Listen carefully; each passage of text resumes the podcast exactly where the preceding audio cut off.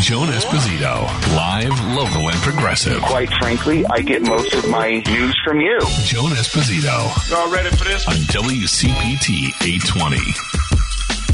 Now we must move boldly into the future, grounded by the principles that have propelled us this far and open to fresh possibilities for the future. Scripture teaches us that for everything there is a season, a time for every purpose under heaven. My friends, no matter what title you all, my colleagues, have bestowed upon me speaker, leader, whip there is no greater official honor for me than to stand on this floor and to speak for the people of San Francisco. This I will continue to do as a member of the House, speaking for the people of San Francisco, serving the great state of California, and defending our Constitution. And with great confidence in our caucus, I will not seek reelection to Democratic leadership in the next Congress. For me, the hours come for a new generation to lead the Democratic caucus that I so deeply respect. Wow after almost two decades as Speaker. Nancy Pelosi says that she is going to stay in Congress. She's going to continue to represent San Francisco, but it's time for new leadership. And um, by all accounts, she is going to be there as a guide, as a resource to this new leadership. Here's the speculation that the new uh, leader of the Dems will be Hakeem Jeffries. The whip, that's the person in charge of making sure you got the votes, is going to be Representative Clark, the caucus chair, Representative Pete Aguilar. Uh, Jim Clyburn is going to go for assistant Dem leader. It is, it is really something. Supposedly, uh, Two different speeches were written for Nancy Pelosi. One where she says she's staying a speaker, one where she said she's stepping down. She took them both home with her last night. And it was a lot of the Democrats had no idea which speech she was going to read.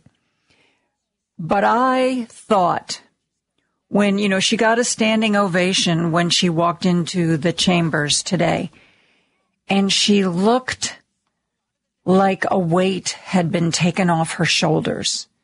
And I thought to myself, as soon as I saw her demeanor, she is not going to run for speaker again. She's not going to run. Well, since the Republicans have control of the House, she's not going to run to lead the Democrats. She's not going to run to lead the minority party. She just looked energized. She looked happy. She looked relieved. A lot of her family members were in the chamber. And one of the biggest ovations she got was when she talked about her husband, Paul. Her husband, Paul, who, of course, as you know, was attacked by someone who broke into their home looking for Nancy. The plan was to uh, wait in the home until Nancy showed up and then tie Nancy up. And the man said he was going to break her knees until she told him the truth. Whether or not you're willing to write off that attack, yes, obviously this man didn't have both oars in the water, but pe- there are always people like that.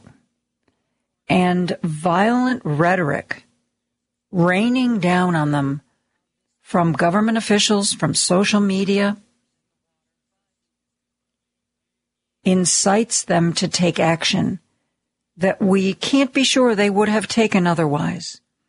They hear these messages, they ingest these crazy messages, you know, the guy who showed up at the pizza parlor, I think it was in New Jersey, with a gun because he was convinced that I think it was Hillary Clinton was abusing children in the basement.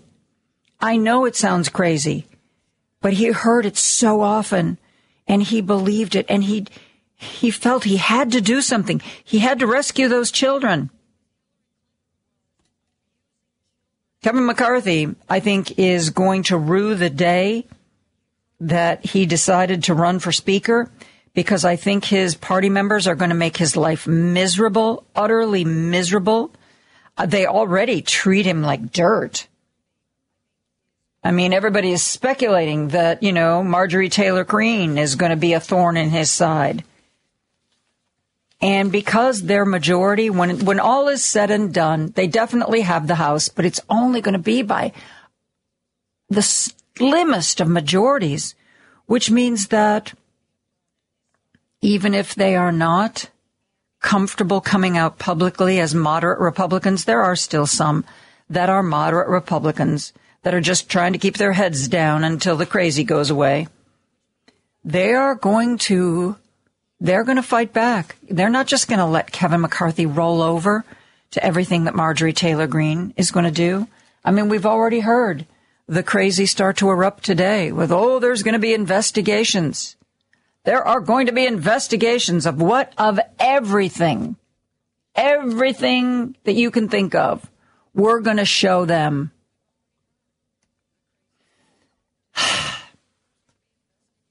I'm sure Hakeem Jeffries will do a fine job. And I'm sure Nancy Pelosi will be there to guide him every step of the way. But really, it is an, it is the end of an era. and the woman didn't even get into politics until later in life. She raised five kids. She was a housewife, but her family had always been very politically involved, very politically active. She said she never thought she would ever run for elected office, let alone end up running for the speaker. But she's a brilliant strategist. She really is. She's going to be a valuable asset. I'm glad she has decided to stay in Congress. I think that's important. I shared with you at the top of the hour a little bit about um, when she made the big announcement. I want to share with you now what she said as she closed her remarks today. In this house, we begin each day with a prayer and a pledge to the flag. And every day, I am in awe of the majestic miracle that is American democracy as we participate in a hallmark of our republic, the peaceful, orderly transition from one Congress to the next, let us consider the words of, again, President Lincoln, spoken during one of America's darkest hours. He called upon us to come together, to swell the chorus of the Union, when once again touched, as surely they will be, by the better angels of our nature. That again is the task at hand. A new day is dawning on the horizon, and I look forward, always forward, to the unfolding story of our nation. A story of light and love, of patriotism and progress, of many becoming one.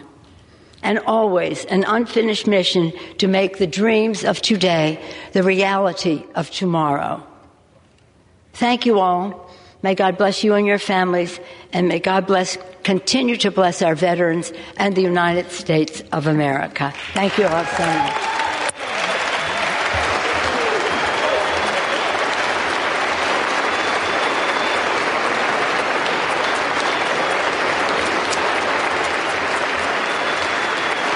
Nancy Pelosi concluding her remarks in the chamber today, the House of Representatives, where she announced that she is not going to try to continue to lead the Democrats. She is just going to be a member of Congress representing San Francisco.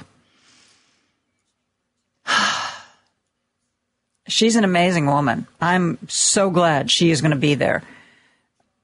Because I think that, um, I think it's going to I think it's going to be a volatile two years coming up. I don't expect much to get done uh, because even though Kevin McCarthy will not be able to really control the Republicans in the House of Representatives, we've got the Senate. So even if some crazy erupts out of the House, the Senate's going to kill it.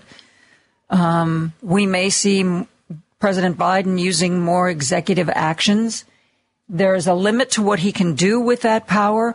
And also, anything done by the president uh, writing an executive order can be easily and quickly undone by the next president. So far, there's only one Republican that has chosen to enter the race, Donald Trump. We will see if anybody else has the stones to go up against him. In other political news, um, it looks like Lauren Boebert. I know you were watching this race and you're sad too. It looks like Lauren Boebert may have pulled out the race for Congress in her congressional district in in Colorado. Why why people would vote for her is just I I just can't imagine. You must really hate the Democratic Party to vote for Lauren Boebert. I can't imagine a less effective, less competent person to send to Congress. Um, it's actually the vote is so close. There may be, it's possible an automatic recount will be triggered. Oh, and in Arizona, remember before the governor's race, Kari Lake was asked if she would respect the results. And she told who, whichever reporter asked her that question, well, if I win, sure. If I don't win, I can't promise, I can't promise anything. And, uh, indeed, she is saying today that she is exploring every avenue to fight her loss in Arizona to Katie Hobbs, the Democrat who is now governor. There's no indication that there was any fraud. There is no indication that Kari Lake has any path to being the next governor of Arizona. But true to her word, she said that if she lost, she wasn't sure that she would accept defeat, and she has not. Trumpian to the core. Absolutely Trumpian to the core. Good news for Democrats in a very close race. I'm sure you've heard this by now. Karen Bass is the new mayor of Los Angeles. Karen Bass, who was a very effective member of Congress. Karen Bass, who was on the short list, short list to be Joe Biden's vice president. And frankly, I think she would have been awesome uh, but she decided that she was going to run for mayor in Los Angeles, and she has won. Did you think it was interesting on election night when we were talking to Hal Sparks? And uh, we were talking about how it was so much fun to talk about this election, and we couldn't wait to talk to him about the next big election. And he told us that he might not be able to uh, speak with us next time around because he might run for office out in California. I know he's he grew up around here. He went to New High School, but he uh, he lives in California now. It's where he does his show, and uh, he actually said that he was he had considered running for mayor. And then when Karen Bass declared that she was going to run for mayor of Los Angeles, he was like, you know what? She's good. Rather than running against her, I will support her. But he said he may he may run for a seat on the Los Angeles City Council. If he does, I guarantee you that that is a race we will follow. Heck, I already told him that I would, I would fly out to California and knock on doors for him. I think he'd be terrific in government. He is one of the smartest people I have ever talked to. And he's one of those people when you talk to him about politics or about a bill or legislation, he's read it. He's read it, he's understood it, he's digested it, and he can tell you exactly what it does and what it doesn't do, what it says and what it doesn't say. We need more of that in elected office. Anyway, it's, I want to take a break. I'm going to talk more politics with you when we come right back after this. Take Joan Esposito, live, local, and progressive with you on the go by using the TuneIn app on your phone. Just search for WCPT 820. You're listening to WCPT 820 because facts matter.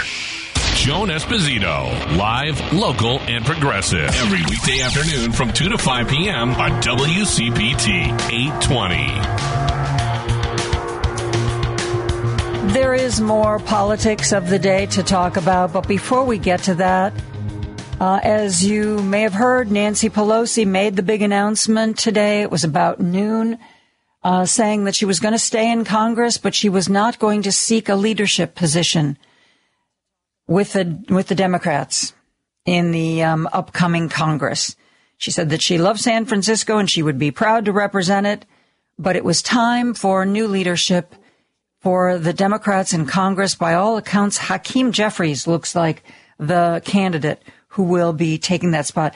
I mentioned earlier that she made uh, a really emotional statement about her husband, Paul Pelosi, who was he's still re- recovering from a fractured skull after being hit in the head with a hammer by a man who broke into their San Francisco home looking for Nancy Pelosi so that he could torture her until she was able to tell him the truth.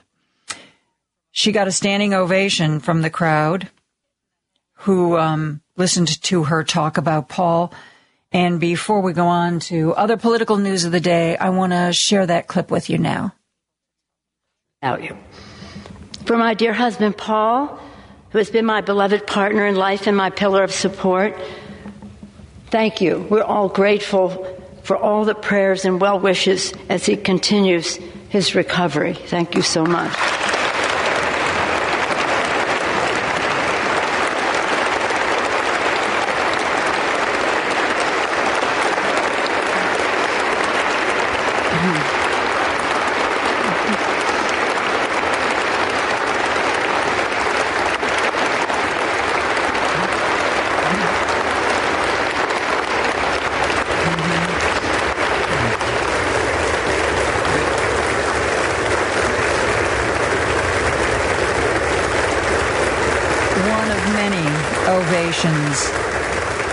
that Nancy Pelosi enjoyed today. The first was when she walked into the chambers. Uh, she kept saying, she kept trying to convene the meeting and uh, everybody kept clapping. A, a nice send off. You know, President Biden reached out to her and said, you know, that he would like her to, to, to stay. She's been so effective in that job. She is a very strategic thinker and the Democrats have so benefited from having her in a leadership position. okay.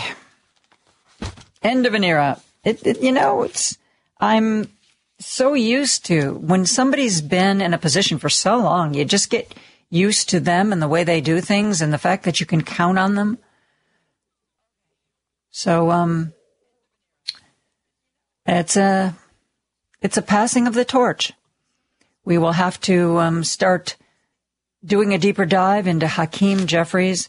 As I said, uh, the um, the estimates or the guesstimates are that Hakeem Jeffries will be the new leader of the Dems, Representative Clark the whip, caucus chair, Representative Aguilar, and that uh, Jim Clyburn will go for assistant Democratic leader. That is the prediction of how this is going to break. By the way, in other uh, Republican news, you know how Rick Scott challenged Mitch McConnell to be the uh, minority leader in the Senate? Apparently, Rick Scott had 10 supporters, but obviously, even, you know, with 49 Republicans losing 10 39, Mitch McConnell still had the votes he needed to retain his leadership position. But there are cracks 10 senators were willing to break ranks. Rick Scott has also been making noises. This should be hilarious that he wants to possibly, possibly make a run for president in 2024. He's a, he's a pretty far right, alt right kind of guy. But one thing he did learn from Donald Trump was how to do the grift um, he's in charge of a, a Republican committee to fundraise. Remember, I told you Trump put out a fundraising email that was supposedly for Herschel Walker. And if you really, if you clicked through, it said that 90% of what you were donating was going to go to Trump and 10% was going to go to Herschel Walker.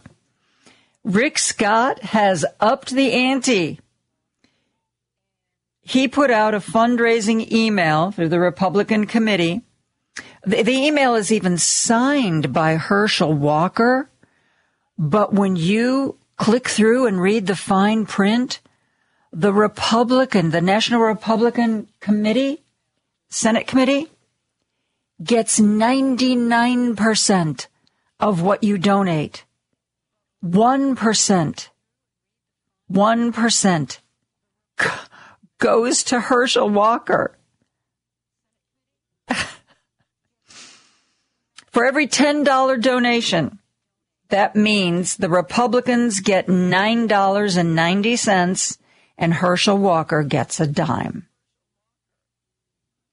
Oh, has this man learned the grift or what? Hats off to Rick Scott. Um, the phone lines are going. Uh, Jim is calling in from Chicago. Let's go to Jim. Hey, Jim. Hi, John. The race in L.A. for mayor is it Karen Bass? Is it the woman who won? Mm-hmm. Mm-hmm. Yes. And, and, but her opponent apparently is a carpetbagger Republican for a Democrat, billionaire, spent $150 million. And it sounds like it was directed directly at the homeless because Karen Bass has got a plan to transaction uh, real estate to put about 17,000 people in homes there, the homeless. And the other gentleman was running against her, used it as a uh, climber over the head with issue. You know, that there were so many homeless here. What are we going to do with them? What are we going to do? But now, now think about this. How egocentric can you be? You're a billionaire. You spend 150 million dollars to become mayor, and you're really targeting the homeless. With 150 million dollars, you could do a lot for the homeless. I know I could. Exactly.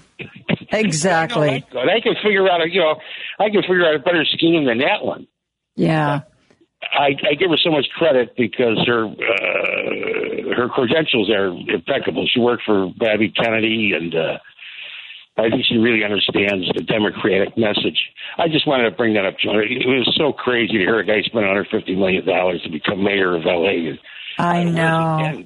Where does this end? I mean, well, you know these end? these really rich guys. They seem to think, well, even the ones, and frankly, the majority of them, they didn't earn their money. They they inherited the bulk of it. They may have done better, but they inherited it, and they seem to think, gosh, I'm rich you know, I should probably lead a city or lead a state or lead the country because, you know, I must be really smart to be so rich. It doesn't work that way, folks. It doesn't work that way. anyway, Joan, have a great show. Thank you. Thanks, Jim. Thanks for the call. Yeah. And as, you know, home, people who aren't without housing, it's a problem everywhere, but it's really a big problem in Los Angeles. Um, I was out there visiting my daughter last winter and you know, it doesn't matter if you're in a good neighborhood, bad neighborhood, whatever. I mean, you just go by these streets where people seem to have set up a camp and, um, you know, you know, makes, I guess if you're going to be without housing, that climate makes more sense than our climate, but, um, it is a big problem and I'm glad she's got a plan for it. Anyway, um, we are going to get started on our day today. We've got a lot of guests today. It's going to be fun. Let's get to it right after this. This is WCPT 820, where you can hear the Stephanie Miller Show every weekday, 8 to 11 a.m., because facts matter. This is Joan Esposito, live, local, and progressive on WCPT 820. It wasn't that long ago that we had a panel, which we do. We try to do one every month here. Um, you know, November we've had a lot of election stuff, but uh, starting in December we're going back into the panel business. We had a panel not too long ago on diversity, a subject that is going to be a lot more in the news, particularly as the Supreme Court considers a challenge to the idea of affirmative action. One of the sponsors for that panel, Steve Saitek, Chief Commercial Officer at Flourish Research. Uh, he was on our panel and he joins us now uh, to bring us up to speed on uh, anything that may have happened since we last spoke about this topic. Steve, thank you so much for being here. It is nice to talk with you again. Thanks for having me, John. I really do appreciate it. And yes, a lot has happened since we spoke last. you know, so, you know, oh, go ahead. I was ta- well. I was talking to a lawyer, uh, a Supreme Court expert about this case, and she said that you know it's it's the Supreme Court.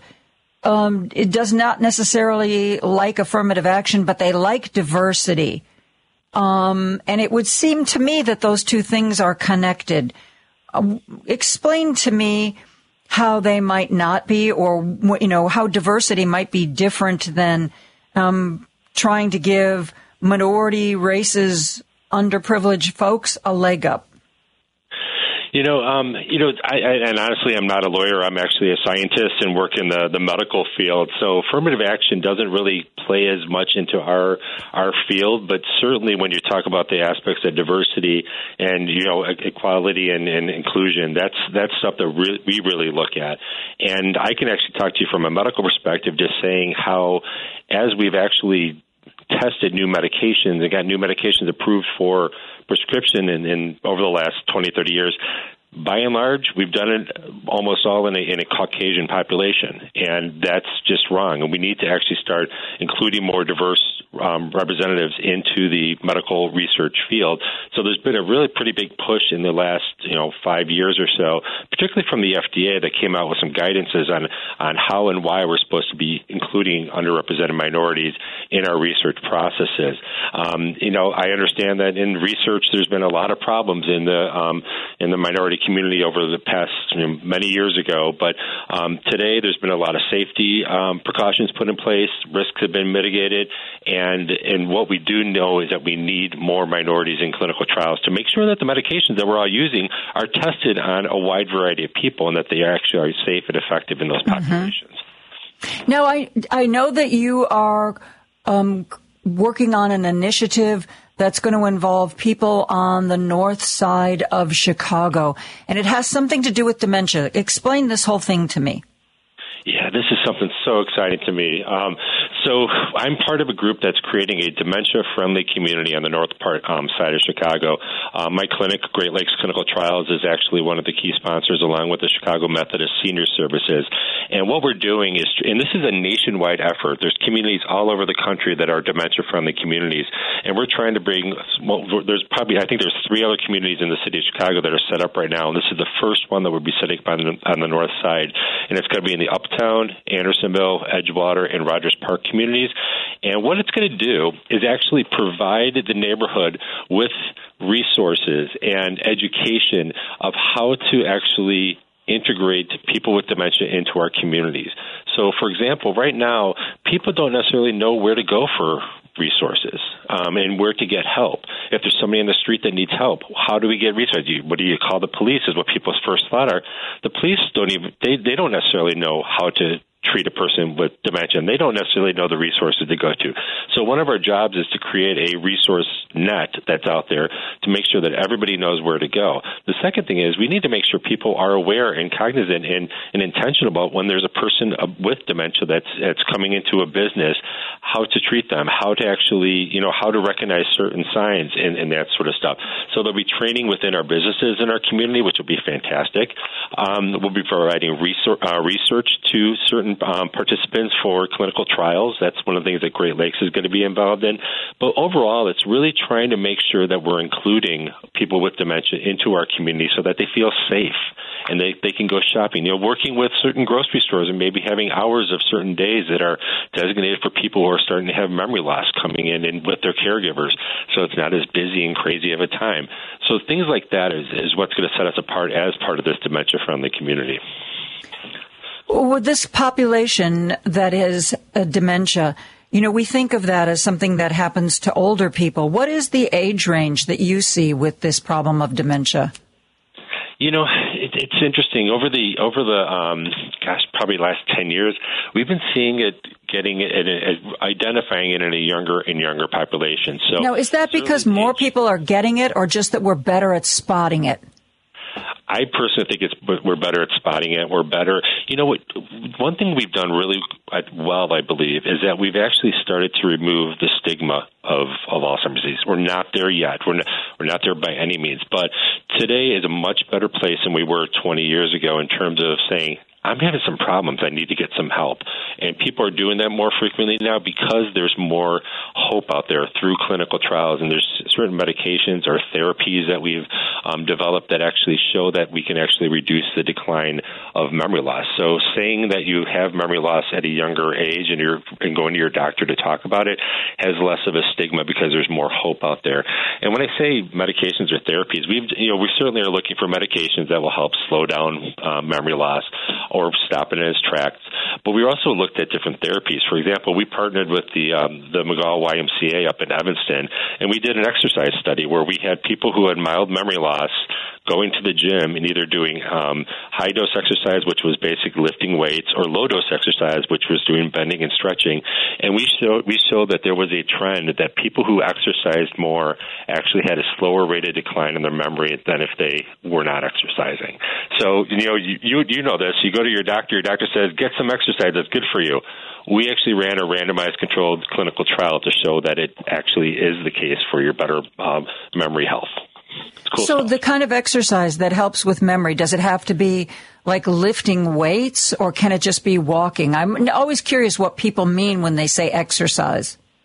Yeah, so we, we did it, and as I've mentioned, in two different types of exercise. There was high dose exercise and low dose exercise. And the high dose just meant you were walking more or you were lifting weights. You were basically getting your heart rate elevated to a certain level. So you were kind of almost starting to break a sweat. You don't have to go there and lift giant weights and that sort of thing. You can literally lift cans of soup at home and, and do stuff like that. But that is that's what we consider high dose exercise. And for low dose exercise, we just consider that to be, you know, um, stretching, um, bending, doing yoga if you can, doing chair yoga, those sorts of things. And we showed that it didn't matter if it was high dose exercise or low dose exercise. Both really? exercise regimens actually helped reduce your cognitive decline. Um, it was it was a it was a nice trend. It was actually reported nationally, and so we're kind of excited that we participated in this study. And it was just my my little research center here on the north side of Chicago um, doing this study along with the likes of you know Stanford and NYU and all these big uh, medical centers around the country. But we we participated with the um, Evanston YMCA, and it was a, a really great experience. You know, I'm beginning to see the kind of thing you're talking about reflected in the media because, as you know, um, once you know filmmakers and television show producers discovered d- dementia or Alzheimer's, you know they would do these storylines, but it was always just it was so negative and it was like, oh, you know, this person is just so impaired and life is over and this family is coming apart. And for the first time ever, there was I don't know if you saw it, the, Jane Fonda, Lily Tomlin sitcom Grace and Frankie um, Jane Fonda's husband was Martin Sheen, and he, at, in the very final episodes, he was having memory problems, and they handled it in such a hopeful, loving way. I mean, his, he's by then divorced from her and married to a man, and his partner, you know, does things like, you know, reminds him of what he's forgotten and takes him to places um, from their early time together that might trigger memories. And it is just, it's the first time I have seen that kind of impairment portrayed as something other than just, oh my gosh, you know, life is over, everything is going to be awful from this point on. It was, uh, it was loving and it was hopeful. Mm-hmm. I, you know, it's it's it's it's all about trying to reduce that stigma and, and providing respect to those that actually are having this this problem. And for so long, it was memory loss was considered just this shameful thing, and now we're trying to explain to people that it is a disease. It's a disease of your brain. There are changes going on in your brain. And I hate to say this, Joan, but you know, these changes in your brain can start 20 to 30 years before you start to have memory loss. Well, so that's what I've been reading too. That now researchers are trying to find blood tests looking for a protein or something uh-huh. because the, the, my understanding is exactly what you said by the time you see a symptom, it's been present for quite a while. I want to talk to you about this in greater detail, uh, but Steve, we need to take a break. I'm talking to Steve Satek, Chief Commercial Officer at Flourish Research. We'll be back with more right after this. Thanks, Joan. Facebook. Message us. Instagram. Follow us. Twitter. Tweet us. They keep me connected. Let's get social on the socials. WCPT 820. Chicago's Progressive Talk, WCPT 820, where facts matter. Attention, everyone. Don't turn that dial. Joan Esposito, live, local, and progressive, returns right now on WCPT 820. One of the sponsors of our diversity segment was Flourish Research. Steve Satek is chief commercial officer there, and he's been telling us about this uh, initiative to make Andersonville, Edgewater, Rogers Park, and Uptown dementia friendly communities by teaching businesses how better to deal with these people, to teach the people who live in those areas or communicate with them what kind of resources and help is available. Uh, we were just talking a minute ago about how the belief is now that before you see any symptoms, you have had some sort of well, we call it a brain injury or a brain disease, Steve, for a couple decades? Yeah, I, I would. It's definitely a disease. I, I like to refer it as as brain changes, and uh, some of us may have heard the terms amyloid plaques or, or mm-hmm. tau tangles. Those are the scientific terms for the changes that we see in, in the brain of somebody who has Alzheimer's disease. And as you mentioned, it can happen 20 years before you start having memory problems. Now, the interesting thing, I'm going to take you on a little history lesson here. Going, you go back right. to 1906, where there was a Dr. Alzheimer. That's where he got the name Alzheimer's, and he had a patient that he was following who was having these memory problems. She was in a uh, in a psychiatric institution, but she had memory problems, not really psychiatric problems. And when she passed away, he um, did an autopsy in her brain. He found these amyloid plaques and tau tangles in her brain, and he he coined them back in 1906. So the problem is the only way we could figure that out up until recently was really doing autopsies. Um, you know, we were able to, a few decades back, we were able to start doing spinal taps, and we can actually do spinal sampling, which is not the thing that most people want to do. And we can actually see that there is amyloid and tau in, in your spinal fluid. And then we progressed to about 10 years ago where we actually started to do brain scans, and we can actually start seeing amyloid plaques and tau tangles in your brain through things that are similar to an MRI, but it's called the PET scan. And so that was our, our standard of diagnosis up until just within the last couple of years where we started to develop blood tests where we can actually do a regular blood draw and see if you're actually having those changes in your brain based on the results of a blood test. So the, the the whole industry has been progressing, and we're trying to do something to help improve the diagnosis of of Alzheimer's disease. So here's the thing, Jim: if you are not having any memory problems, and you go to your doctor, and then you have your blood test, and you say, "Oh, I'm actually I actually sorry, I'm starting to have these changes in my brain," people are like, "Why do you, why would I want to know that? I don't want to know that I'm on on the track for Alzheimer's disease." I would say you do want to know because you can do something about it. You can get better exercise. You can start eating healthier. You can join a clinical trial and get access to new medications that are meant to stop the buildup of plaque, the amyloid plaque and tau tangles. That's where the research is today, is that we're trying to develop medications that stop the disease progression in your brain before people start to have memory loss. It's a prevention, and that's we're, we're coming very close to finding that right now. This blood test that you're talking about, is it still experimental? The the the test for amyloid is uh, amyloid plaques is not experimental. You can go to your doctor. Unfortunately, it's a little expensive. Would go to your private doctor, and it's not covered by insurance. Um, the tau test for tau tangles is still experimental, and but you can get both of those tests done through clinical trial processes. So if you join a clinical trial, a lot of our studies right now do that at the very first visit when you come in, and we can actually see if you're actually having those changes before you even get accepted into the clinical trial. If you don't have those changes, you don't qualify for the clinical trial, and you have a clean bill of health for now. I thought that there was some research that counteracted the whole plaque theory of Alzheimer's. That they, uh, uh, if I let me see if I can remember this right. There were a group of nuns, and some of them, they all, you know, they all agreed to autopsies when they died, and some of them, which who were completely, um, completely cognizant, their brains were functioning great.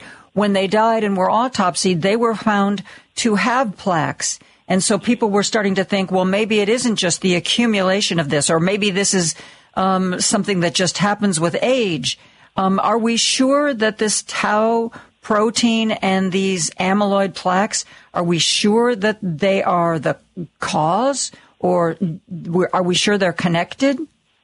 You know, um, we're we're never sure of anything, Joan, and um, that's good and to know. Especially as, as scientists, that's where we, we're researching. We're trying to figure these out, but we are we are fairly certain, especially when it comes to tau, a little bit more than amyloid. We do believe that there's a strong connection, um, and, and most researchers would agree that there's a connection there.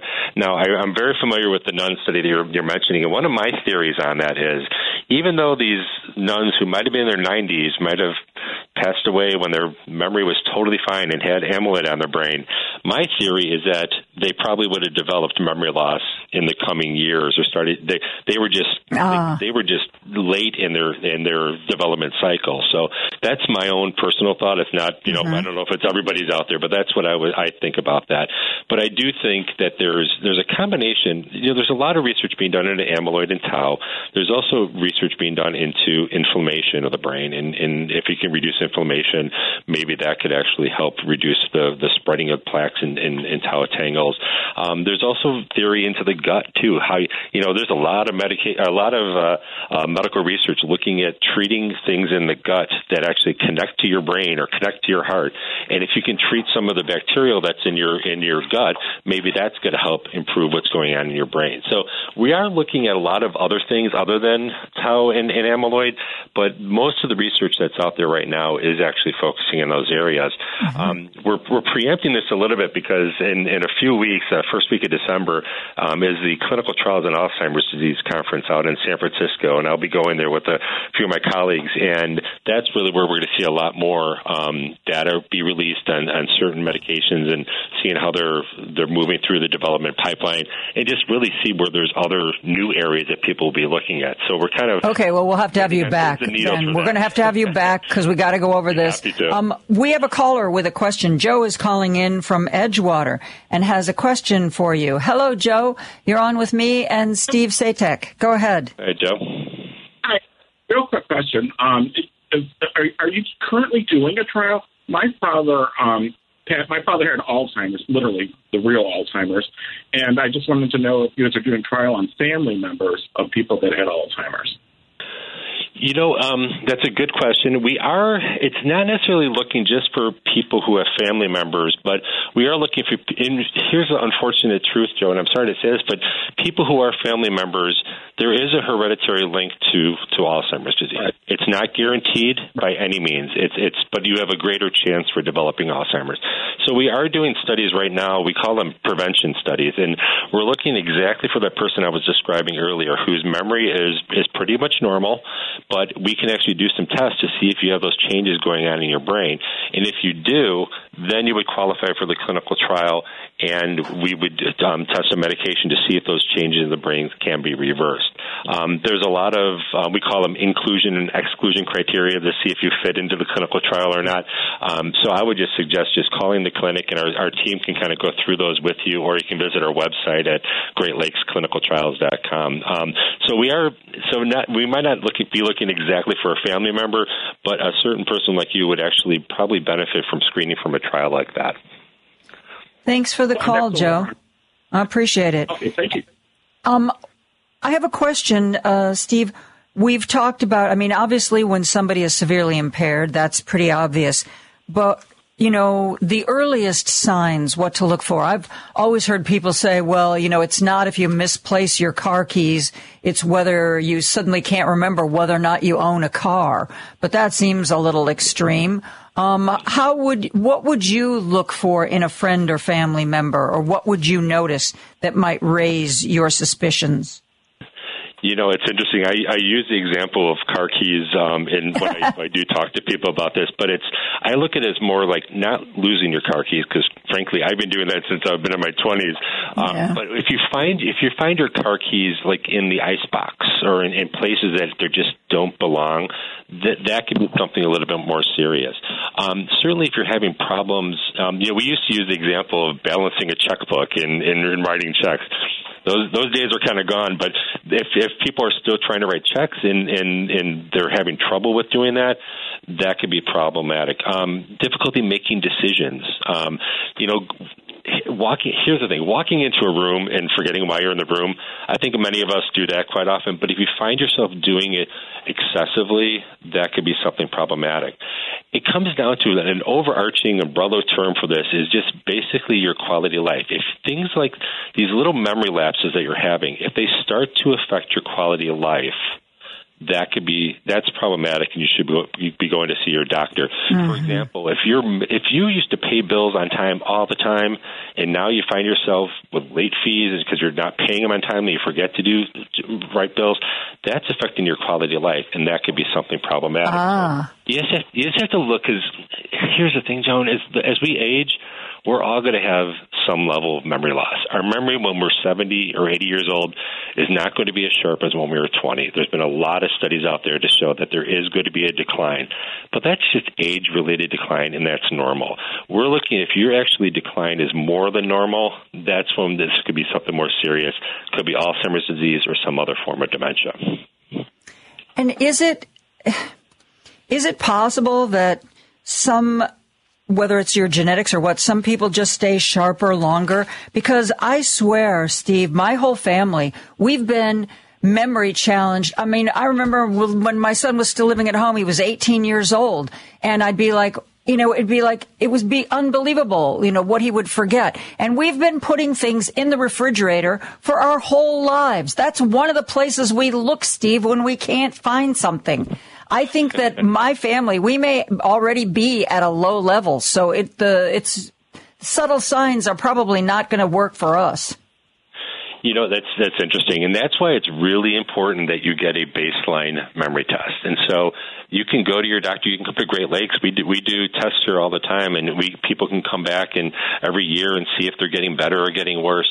That's a way to do it. If you don't want to come to the clinic or go to your doctor, there are different websites. Um, I definitely am. I'm a fan of a, a, group called the Alzheimer's Prevention Trials, APT, and they have a thing called the APT Web Study. And I've been I've actually been a member of this web study for about five years now. And every three months or so, they send me an email saying, "Hey, take this test online, and you know, there's little cards that show up, and you got to click on the cards that look the same and stuff. But I've been doing that for five years, and I can trace my results from quarter to quarter to see if I have any decline or, or not. And it's you know, it, it is scientific. There's a lot of validity behind it, but it's something for me to look at to say, hey, is there something going on? And if I start to see a decline, that's when I'm really going to try. I want to do something about it. Thank you so much, Steve. It is a delight to talk to you. And I really mean it. I want to talk to you again when you get back from that conference. So we'll schedule, I'll reach out, we'll schedule something for mid to late December, okay? Thank you so much, Joan. Obviously, you can tell I'm passionate about this topic, so I'm happy to, to share whatever knowledge that I do, I do have. So, thank you to, uh, to you and, uh, and all your guests. Thank you. Thank you. We are going to take a break for news. We're going to be back with more politics right after this. Joan Esposito, live, local, and progressive on WCPT 820. We like to chat with our good friends at the Better Government Association. They're always digging into something interesting. Well, they've decided uh, to create a new way for subscribers and followers to interface with them and get good information.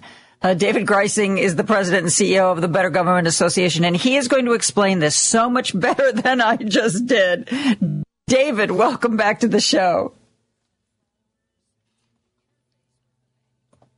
Um, yeah, what we've done is we've created an all news website, uh, Illinois Answers Project, that'll feature our traditional investigative reporting as well as a new form of investigative reporting focused on things that work or seem to be working in government and elsewhere. And then, separate from that standalone website, uh, is BGA Policy which focuses on the policy objectives of the Better Government Association. That includes transparency, equity, and accountability in government. And so we'll have um, Illinois Answers, the, the news site. We'll have our projects.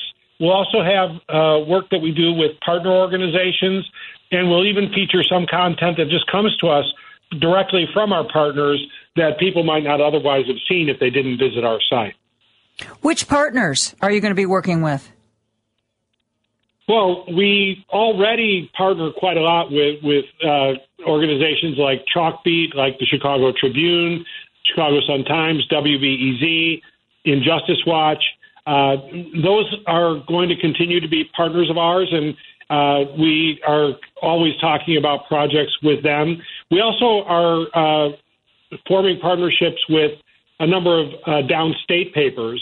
Uh, the the kind of cutbacks in newsrooms that we're familiar with here in Chicago have hit even harder in some of the downstate partners and or newspapers, and so they need additional reporting resources, and the BGA uh, will be providing reporting resources so that investigative and um, uh, you know ambitious journalism can still be done in in places like Peoria, Decatur, Springfield, Rockford, et cetera. So you'll be sharing content with them. Will they be sharing content with you? Yes, uh, both uh, stories that they produce on their own, as well as joint projects that we will do together with them. And and you're right, uh, we will ship our content to them, which will help strengthen those newspapers by having some of the content that uh, the Illinois Answers Project newsroom produces. So again, the Illinois Answers Project. There is going to be a way, though, isn't there, through this for regular people to ask you guys questions or interact with you? Or did I misunderstand?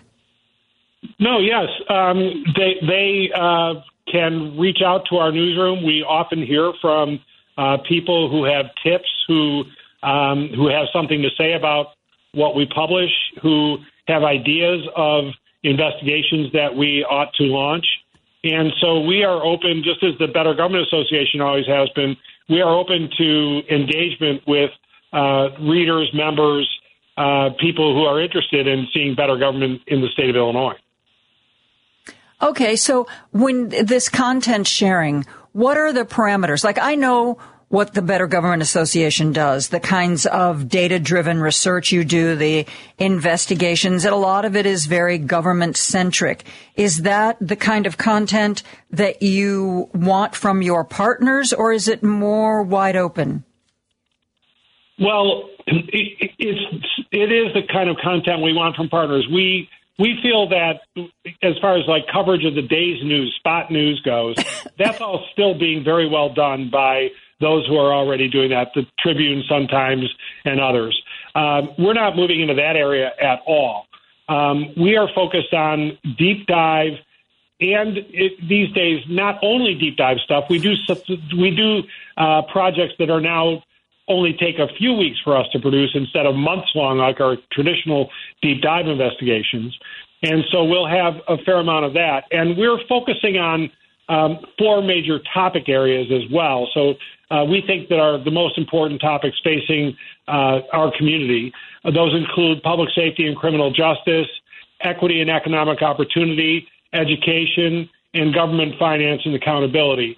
So stories that fall into those buckets also are of interest to uh, Illinois Answers Project as we set out on doing our investigations. Now, is this going to be something that people get for free? Is this a subscription service? Is this a newsletter? How? What are the mechanics here?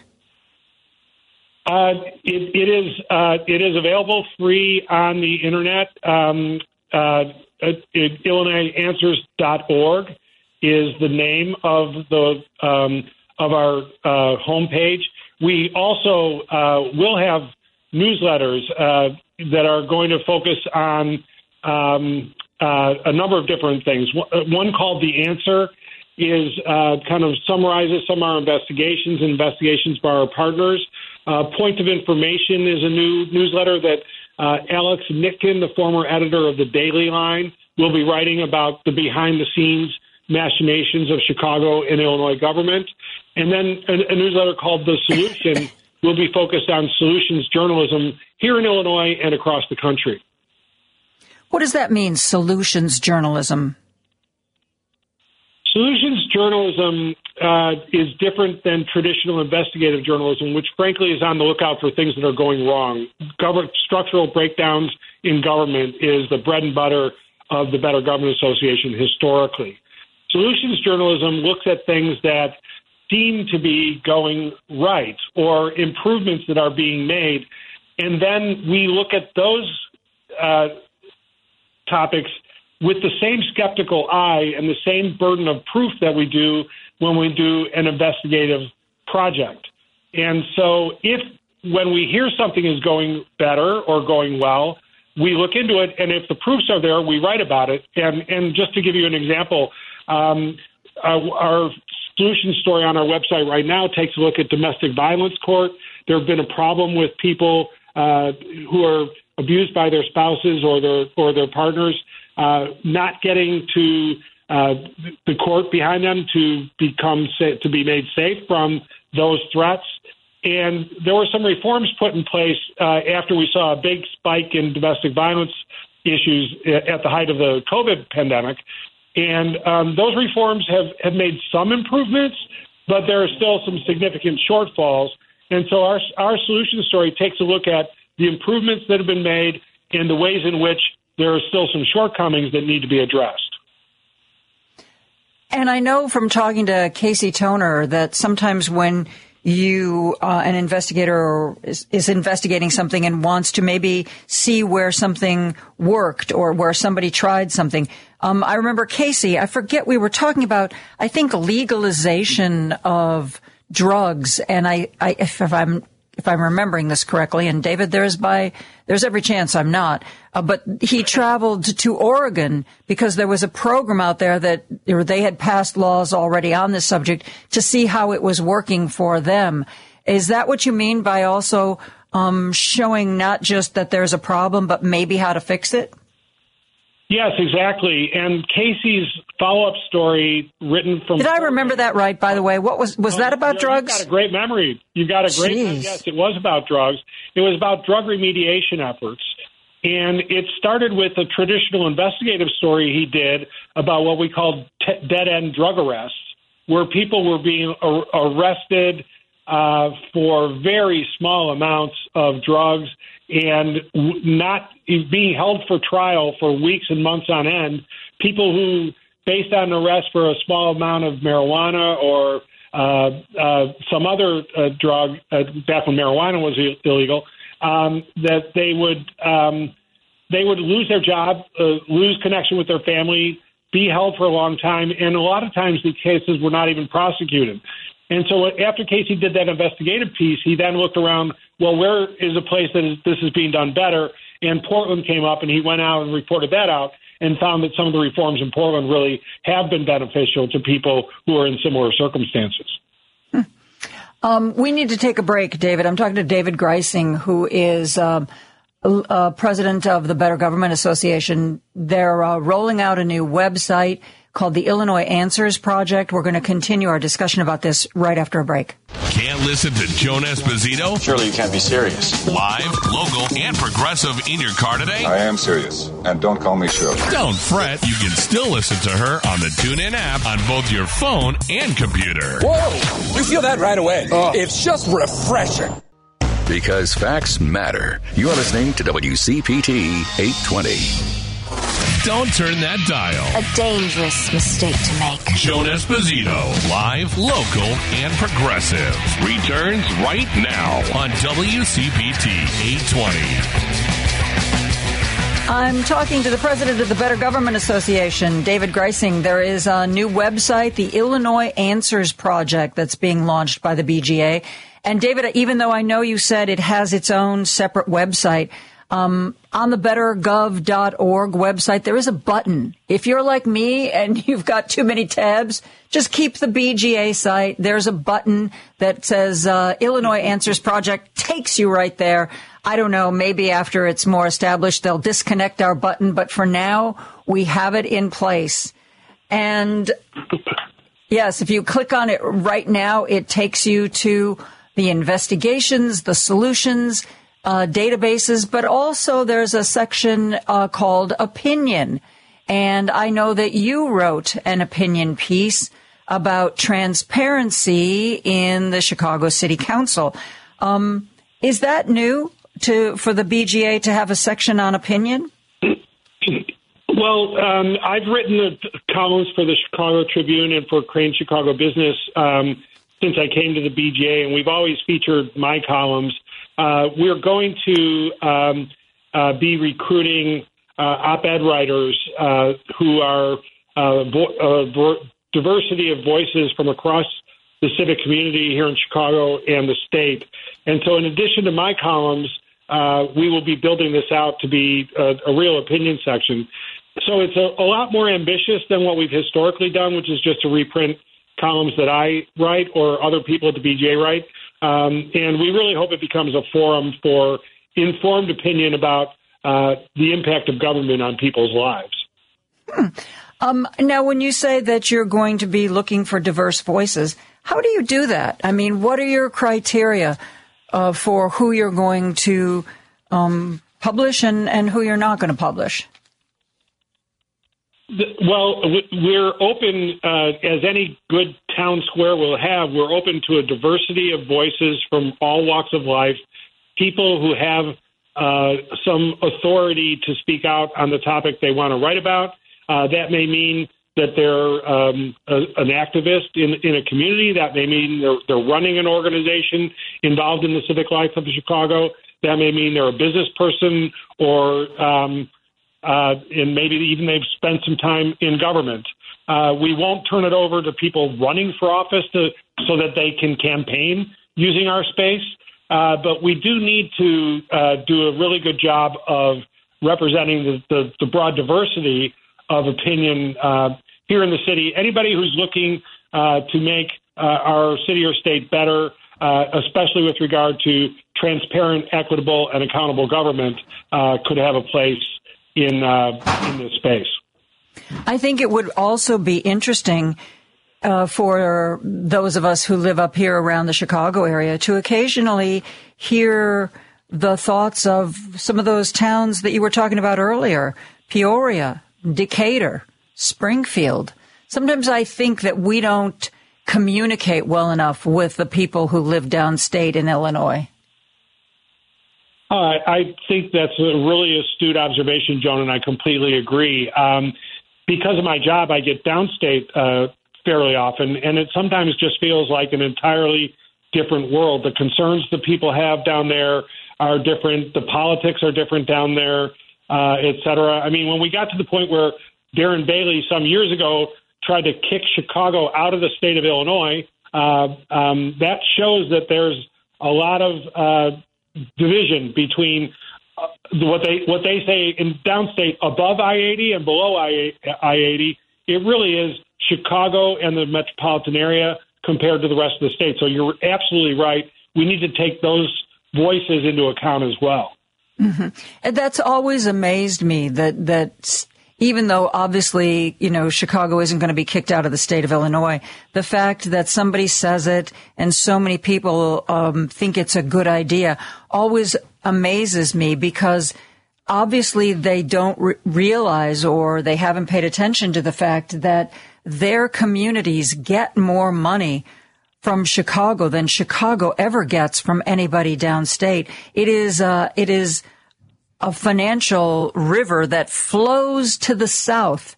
And I've heard people say, yeah, they want to kick, fine. Let's, let's go. Let's secede. We'll just, all that money we would have sent downstate, we'll just keep it. Um, I, th- I think that there's a lot of communication that needs to be clearer in the state of Illinois. Absolutely. Uh, and you're right about the economics of it. Uh, but, uh, as we stand, we're, we're a state that is uh, rich because of the diversity, uh, because we have uh, agricultural interests, for example, that Chicago benefits from that as well. I mean, we wouldn't have the financial markets we have if, if they didn't start out as as grain and meat markets many many years ago. And so there's there's a lot that connects us as well as what divides us, and it's important that we be aware of both. No, you've talked about how, especially with this new site, you want to focus on solutions we talked about how Casey Toner flew to Oregon to see how some ideas he was pursuing in Illinois were already working there. Are you going to cross from solutions into advocacy? If you find a program that works well somewhere, something the state of Illinois could benefit for, from, are you going to lobby for it? Or is there a line you don't want to cross? um, it, it's important to understand that solutions journalism is not advocacy. It's objective journalism, just like uh, our investigative reporting is objective journalism. And uh, there is room for advocacy in the opinion section, which is just a person's opinion. And then if you go over to our policy website, that's what our policy people do. And our policy people at the BGA have, have since our, since our founding 100 years ago, we've had people working on behalf of more ethical and accountable and open government. And uh, for example, our policy team was involved in the ethics reform that City Council passed this past fall. They work independently of the newsroom, but they do weigh in on important on important issues that affect people in Chicago and across Illinois. I seem to recall, I think this also took place in a discussion with Casey, that you were launching a while back a subscription model where people could um, sign up to contribute regularly to the BGA, and there were going to be like um, get-togethers. Now, the pandemic may have totally thrown cold water over this, but I seem to recall him saying that there was going to be some get-together at a bar where people who wanted to you know, support the work of the BGA could show up and people like Casey and David Kidwell and others could talk about things that BGA was working on. Are you guys still doing that? You know, um, our timing on that did not prove to be great because we did uh, launch that program right ahead of uh, the pandemic. When the world uh, closed up? Exactly. So we, we moved, like many organizations, we moved some of that online, and we had a some we have had some pretty good uh, engagement events that were online, and we're looking to uh, to move back into the real world again uh, in the first quarter of next year. For the time being, just getting these two websites up and running and all the changes that we've implemented has been pretty all-consuming for us. Yeah. So while we've done a couple of online forums, we're not we haven't gone live just yet. You guys have been pretty busy doing a lot of different things, but um, speaking for this government geek, I love politics and I love data investigations and I also love adult beverages. So David, I'm just saying that, you know, sooner rather than later might be a good idea to resurrect this idea. thank you, thank you, and we'll make sure you're on the invite list, uh, as will all your listeners will be as well. Um, when we get the first one going, we'll reach out to you when we get when we get this launched. I would appreciate that. Thank you very much. Uh, David Greising, President and CEO of the Better Government Association. They have uh, a new website, and also if you just go to bettergov.org, there's a button, Illinois Answers Project. Click it, and it is um, a lot of great information and links to even more great information. It's really very useful. Thanks uh, for being here, David. Appreciate it. So glad to be with you, Joan. Thank you for all the time and for your interest in what we're doing. You're very welcome. We are going to take a break. We are going to continue with more politics right after this. There's no excuse to miss Joan Esposito. It's number one on my stereo. Live, local, and progressive. You can listen to her daily at WCPT820.com on your computer or phone. Listen to the Thom Hartmann radio program every weekday from 11 to 2 right here on WCPT 820, where facts matter. Joan Esposito, live, local, and progressive on WCPT 820. We had a pretty successful midterm election in the country and certainly in the state of Illinois. Joining us now is State Senator Robert Peters. He represents Illinois' 13, 13th district and uh, is a Democrat who is celebrating the way things went and what that means. So we asked him if he would join us, talk to us a little bit about what he saw and what he thought was important. Robert, thank you so much for joining us. Thank you for having me. So the midterms, um, I know it wasn't a clean sweep, but I thought overall, locally, statewide, and even nationally, Democrats have nothing to be ashamed of, but everything to be proud of. I completely agree, especially with how things went in Illinois. Yeah, um, one of the things that um, we were kind of wondering if it would be supported Um, you know, there was those those little fake newspapers that Dan Proft was behind. Really went after Governor Pritzker and really tried to convince people that the new Safety Act was somehow going to mean that there was going to be murderers on your doorstep coming through your windows and the police were going to be powerless to arrest them. Those extreme messages doesn't seem like they were able to convince people. What do you think? I mean, they definitely didn't convince people. I mean, the House uh, Democratic majority didn't shrink; it grew. Uh, I think they now have 78 members out of 119. So the public said uh, after getting inundated with a bunch of fake newspapers and disinformation and racist lies, uh, that they're not going to fall for it, that they reject it, and that they want to see Democrats uh, in Springfield fighting to make sure that we have strong reproductive rights and continue to be a leading state on that, fighting to make sure that we can get these assault weapons you know, off our streets so that we can march in a parade, fighting to make sure that we have, you know, health care and that we're able to have good jobs and a capital bill uh, that is investing in our infrastructure and having one of the strongest environmental uh, and green jobs legislations in the country. It's clear that the voters want Illinois to continue to be the progressive bastion it is in the Midwest and in this country, and how we have been a leader you know, I think about what happened in New York, you know, when they faced that onslaught of that tough on crime, right wing rhetoric, uh, many of them backed down. They got scared. In Illinois, you know, Governor Pritzker, uh, you know, Speaker Welch, and many of us stood up and said, you know, we're going to defend the legislation that we passed. Uh, we're going to fight, uh, and we're going to take it to people who were trying to play dirty games that obviously failed. Yeah.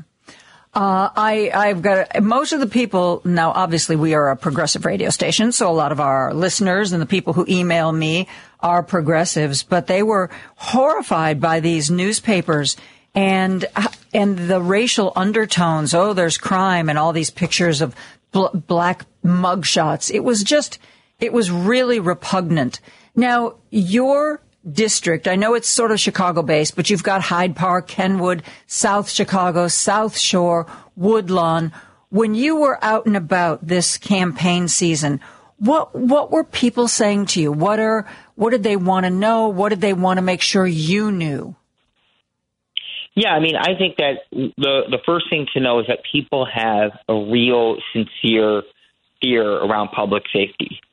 What they didn't buy into is people who sort of led us to this point, you know, crying wolf and using racist imagery and disinformation in such a political way as happened with uh, Florida resident Dan Proft and, you know, Wisconsin businessman Dick Uihlein.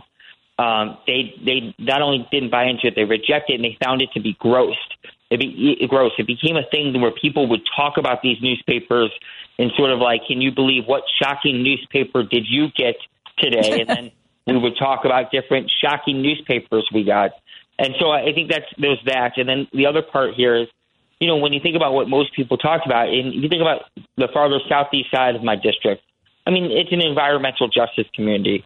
At the end of the day, they're almost always talking about the environmental justice fights. That's at the top of their mind, right? I had to, when I'm talking about my Rust Belt to Green Belt bill that I have um, I'm also talking about CEJA, right? That's sort of a thing that's at the top of their mind, or General Iron, that's at the top of their mind.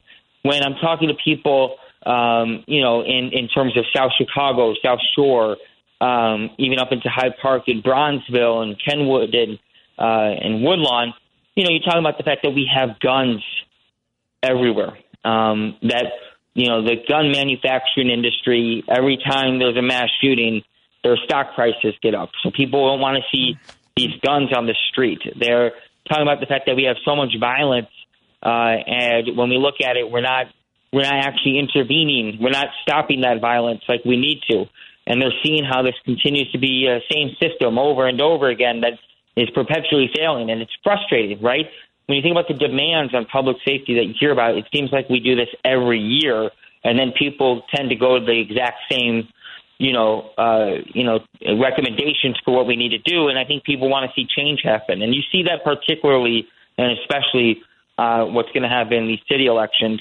And then I have a part of the district that includes Streeterville and uh, River, you know, and uh, and the Gold Coast and and parts of the Loop. And you know, when when you think about it, people are they don't want to. They also want to make sure they live in a safe community. They also want to make sure that things are going well, but they also care deeply about transportation issues, right? They want to make sure that people can be able to bike along the bike the bike path, that they're able to cross the street at Balbo and Lakeshore Drive. So these are all sort of things that I've heard about. What and they all have something in common. Everyone would talk about in sort of a almost joking but disgustful, disgusting, disgusted manner about these newspapers. It became a thing where you almost laughed because it was so audacious, right? It was so bad. Um, and I think that it just and you know this is the way I put it. You know, when it came to us as Democrats, and particularly uh, for us in uh, the Black Caucus and the Progressive caucuses, and I think just in general, I mean, we saw fifty million dollars go to a candidate who ran in the primary on the Republican side, attacking the Safety Act, and he bombed out. He failed miserably. You know, he he, he got it handed to him. Then in the general election, we saw roughly 50 or so million dollars being pumped in using the same tactics. They didn't want to talk about the real issues people cared about. Didn't want to talk about actually what it means to be safe. One of the things that me, what makes someone might feel safe is the fact that when they have an unwanted pregnancy, they can get an abortion. When their life is on the line, they can get an abortion. That's something that is, in my view, about safety. That's a health care mm-hmm. safety thing. That's a life safety thing. They didn't want to talk about that. They said we're going to try to take the playbook of you know Republican strategist Lee Atwater from the '80s, and then run that on steroids. Willie Horton on steroids. We're going to darken the face of the mayor. We're going to be conspiratorial about the Jewish governor. We're going to play all types of horrible political games, and we're going to try to win on that. And it bombed. It failed. It failed so badly that the House has 78 members. Right now, the Senate has kept 40 members, and the governor is back in the governor's uh, in his office. That that it, was so bad to the point where you know you, we had historic wins. Nabeela Syed won in the suburbs. Yeah. Uh, right now, yes, and you have a Republican leader in in DuPage who's fighting for her political life right now that few people saw coming. You saw the Senate Republican, the former Senate Republican leader, um, literally, you know, fighting tooth and nail to hold off a challenge. So it just goes to show that these games, and, and my advice to the, uh, you know, to to Republicans is, you know, I don't think you want to be doubling down on this sort of right wing Trumpian aspect. I mean, it's fundamentally flawed and it's going to fail. But I, you know, I'm sure they're going to try to go with uh, Trump Jr. and Ron DeSantis, um, and you know, I'm sure that you know he will uh, he will have his own collapse against uh, you know their their great leader uh, Donald Trump. Yeah, really. Uh, I'm talking with State Senator Robert Peters from the 13th District. We are going to take a quick break. He mentioned something when we were talking before about a initiative he's behind, Rust Belt to Green Belt. I'm going to get him to talk more about that when we come right back after this. Take Joan Esposito, live, local, and progressive with you on the go by using the TuneIn app on your phone. Just search for WCPT 820. WCPT 820, Chicago's progressive talk, where facts matter. You know what time it is? Hello? Can you hear me? It's time to return to the best progressive talk show in Chicago. Joan Esposito, live, local, and progressive. Now on WCPT 820. I'm joined by State Senator Robert Peters, represents Illinois' 13th district, and is um, behind an initiative that he refers to as Rust Belt to Green Belt. Explain what you mean by that, Robert. Yeah, I mean, so you know, for me, when I came in here, I in, into the seat, um, one of the things I always said is like I got to represent the entire district, um, and you know, there's been a push, as you know, and a movement um, around renewable energy, green manufacturing, uh, and transitioning um, Rust Belt communities uh, in the 21st century, a, a just transition, uh, as people say. And the southeast side, I think, is at the sort of perfect crossroads of this, and is at the heart of sort of an American industrial revolution, and it's at the heart of you know much of the environmental justice fight. And when I think about Rust Belt to Greenbelt, it's it sits at that intersection of the industrial mm-hmm. revolution and the sort of environmental justice revolution. And it's centered on the idea that you know we have an opportunity to bring uh, offshore wind uh, that can help us drive more renewable energy to our grid, uh, help us move off of fossil fuels. As you know, we we uh, were dealing for quite some time. They started dropping, but with gas prices, for example, and started moving away from expensive fuels to a new renewable energy, and to have that put together uh, on on the southeast side, and then put into the lake on the southeast side, and sort of be at the center of what I would say is, uh, you know, as the bill is called, moving from the Rust Belt to the Green Belt. Well, you know, uh, when the legislature convenes, I know there's a veto, a couple of veto sessions coming up, but when things get going again, uh, is there any particular legislation that you would really like to get behind and make sure it gets passed?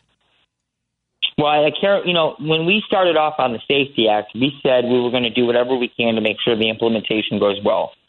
We knew for a long time um, that we were going to work on a trailer bill. That's where we're at. We're there to work on a trailer bill so we can make sure January 1st goes the best it can be.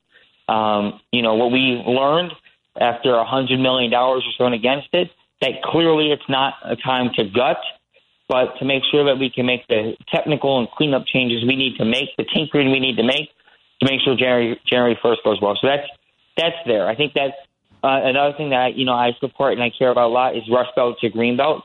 I think this is an opportunity for us to build on top of CEJA take advantage of President Biden's uh, push for green manufacturing and bring that to the southeast side. And the other one, uh, you know, there's a there's a few things in terms of you know as the, as we get through this, making sure there's some economic justice fights that I'm, we're going to be looking at, and uh, looking at issues particularly around, as everyone knows, abortion, uh, continuing to strengthen that, and then uh, dealing with uh, the fact that we have an issue with mass shooters and guns. And mm-hmm. I think those are going to be fights that we're going to have, uh, whether it's in veto or you know in lame duck. But I know that that organizing continues to happen. I mean, I always I say that there was. It turned out there's all this urgency to do something around the Safety Act because of these horrible mailers, and the voters really were saying you need to do something to strengthen abortion laws.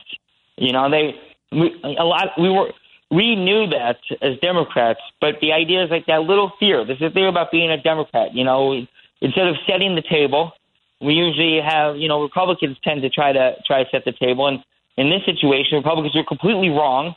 They completely misread the electorate. And the electorate, very young, mind you, much younger than we normally see, was saying no. Uh, not only do we want the Democrats to keep their majority or expand their majority, uh, and keep their super majorities, expand the super majorities. Uh, we want them to go even further. And uh, you know, I'll finish my long rant. oh my God, I talk so. But I'll finish my long rant by saying this: Illinois, you know, since with this General Assembly, with this governor, um, with people who are organizing on the streets uh, in every part of the state, has had magnificently progressive policies rooted in lifting up people no matter the zip code. That was for the last four years. And the public has said that they support that progressive vision. They want us to keep mm-hmm. going, to build on top of that. That when we first, when I first got in there and the governor first got in there, for many of us who first got in there, the first thing he did is say, we're going to $15 minimum wage. I'm going for it right off the bat. Um, I think that was a month in uh, into office. That was what we, we were able to get done. And ever since then, we just kept it going. We kept rolling. Uh, and even though everything has its ups and downs, we are a state that moves forward and not backwards. We're not going back to the 1950s, and we ain't going back to the 1850s. We're heading towards 2050. Uh, I certainly believe you are right. You talked about how we saw a good showing from younger voters, which just made my heart so warm to see that. Do you think the issue of abortion is what drove the younger voters to the polls? Yes, I think it was definitely the issue on abortion. I think it was also the fact that it was a clear statement that, like, you know, the state has done a lot of progressive things for people, and we can continue to go further. So, abortion, uh, I'm sure when it comes to the assault weapons issue, right, all those things were top of mind. And I think we need to make sure that we listen to that. That Illinois, you know, we we had the Reproductive Health Act, um, we had the Parental Notification Act, and now for us to take that one step further to continue to be, you know, quote unquote, a sanctuary uh, for women and pregnant people uh, who need an abortion uh, and need to come to Illinois. We need to continue to be stronger on that, and we have a clear mandate from the public to do that. And the way I would describe that mandate is we had about mid 70s in terms of a supermajority of the House. Now we're getting close to 80s. So mm-hmm. we, we got to follow through on that. And my guess is that, you know, the other side, they're going to try to figure out what they need to do to play their games to get stronger back to relevancy. And I think that there's no greater marker of saying, okay, if you are saying that you're listening to voters, we're going to put a bill that strengthens reproductive justice, reproductive health, abortion rights. We're going to put that on the board. If you're saying that you are not the party that is completely out of touch with voters, that you're not the party of extreme, then Republicans should come out and support a important abortion bill that the voters and the people of Illinois have said that they wanted. But I think that I, they do actually listen to their extremes. So maybe I'm wrong. You know what I mean? I, well, I was just going to ask you about that because, over, yeah, yeah, I've talked to a couple of legislators who, uh, Democrats, who said that they were kind of concerned because it seemed that the Republican Party in Illinois had become more radical. A lot of the um, moderates or at least Republicans that they had been able to work with in a bipartisan manner lost their primaries to Republicans who were frankly more far right. Do you worry about that going forward? I mean, obviously we've got a Democratic majority, so it's not like we have to worry about them, you know, foisting awful bills on us. But do you worry about that just because it means maybe less bipartisanship going forward? Yeah, I mean, it's it's a deep concern. One of the things that always stuck with me is that when these fake newspapers were being spread around, that I'm sure there were some, you know, a few moderate Republicans who exist out there. They didn't say anything. Mm-hmm. They didn't denounce these fake newspapers. They didn't denounce the disinformation.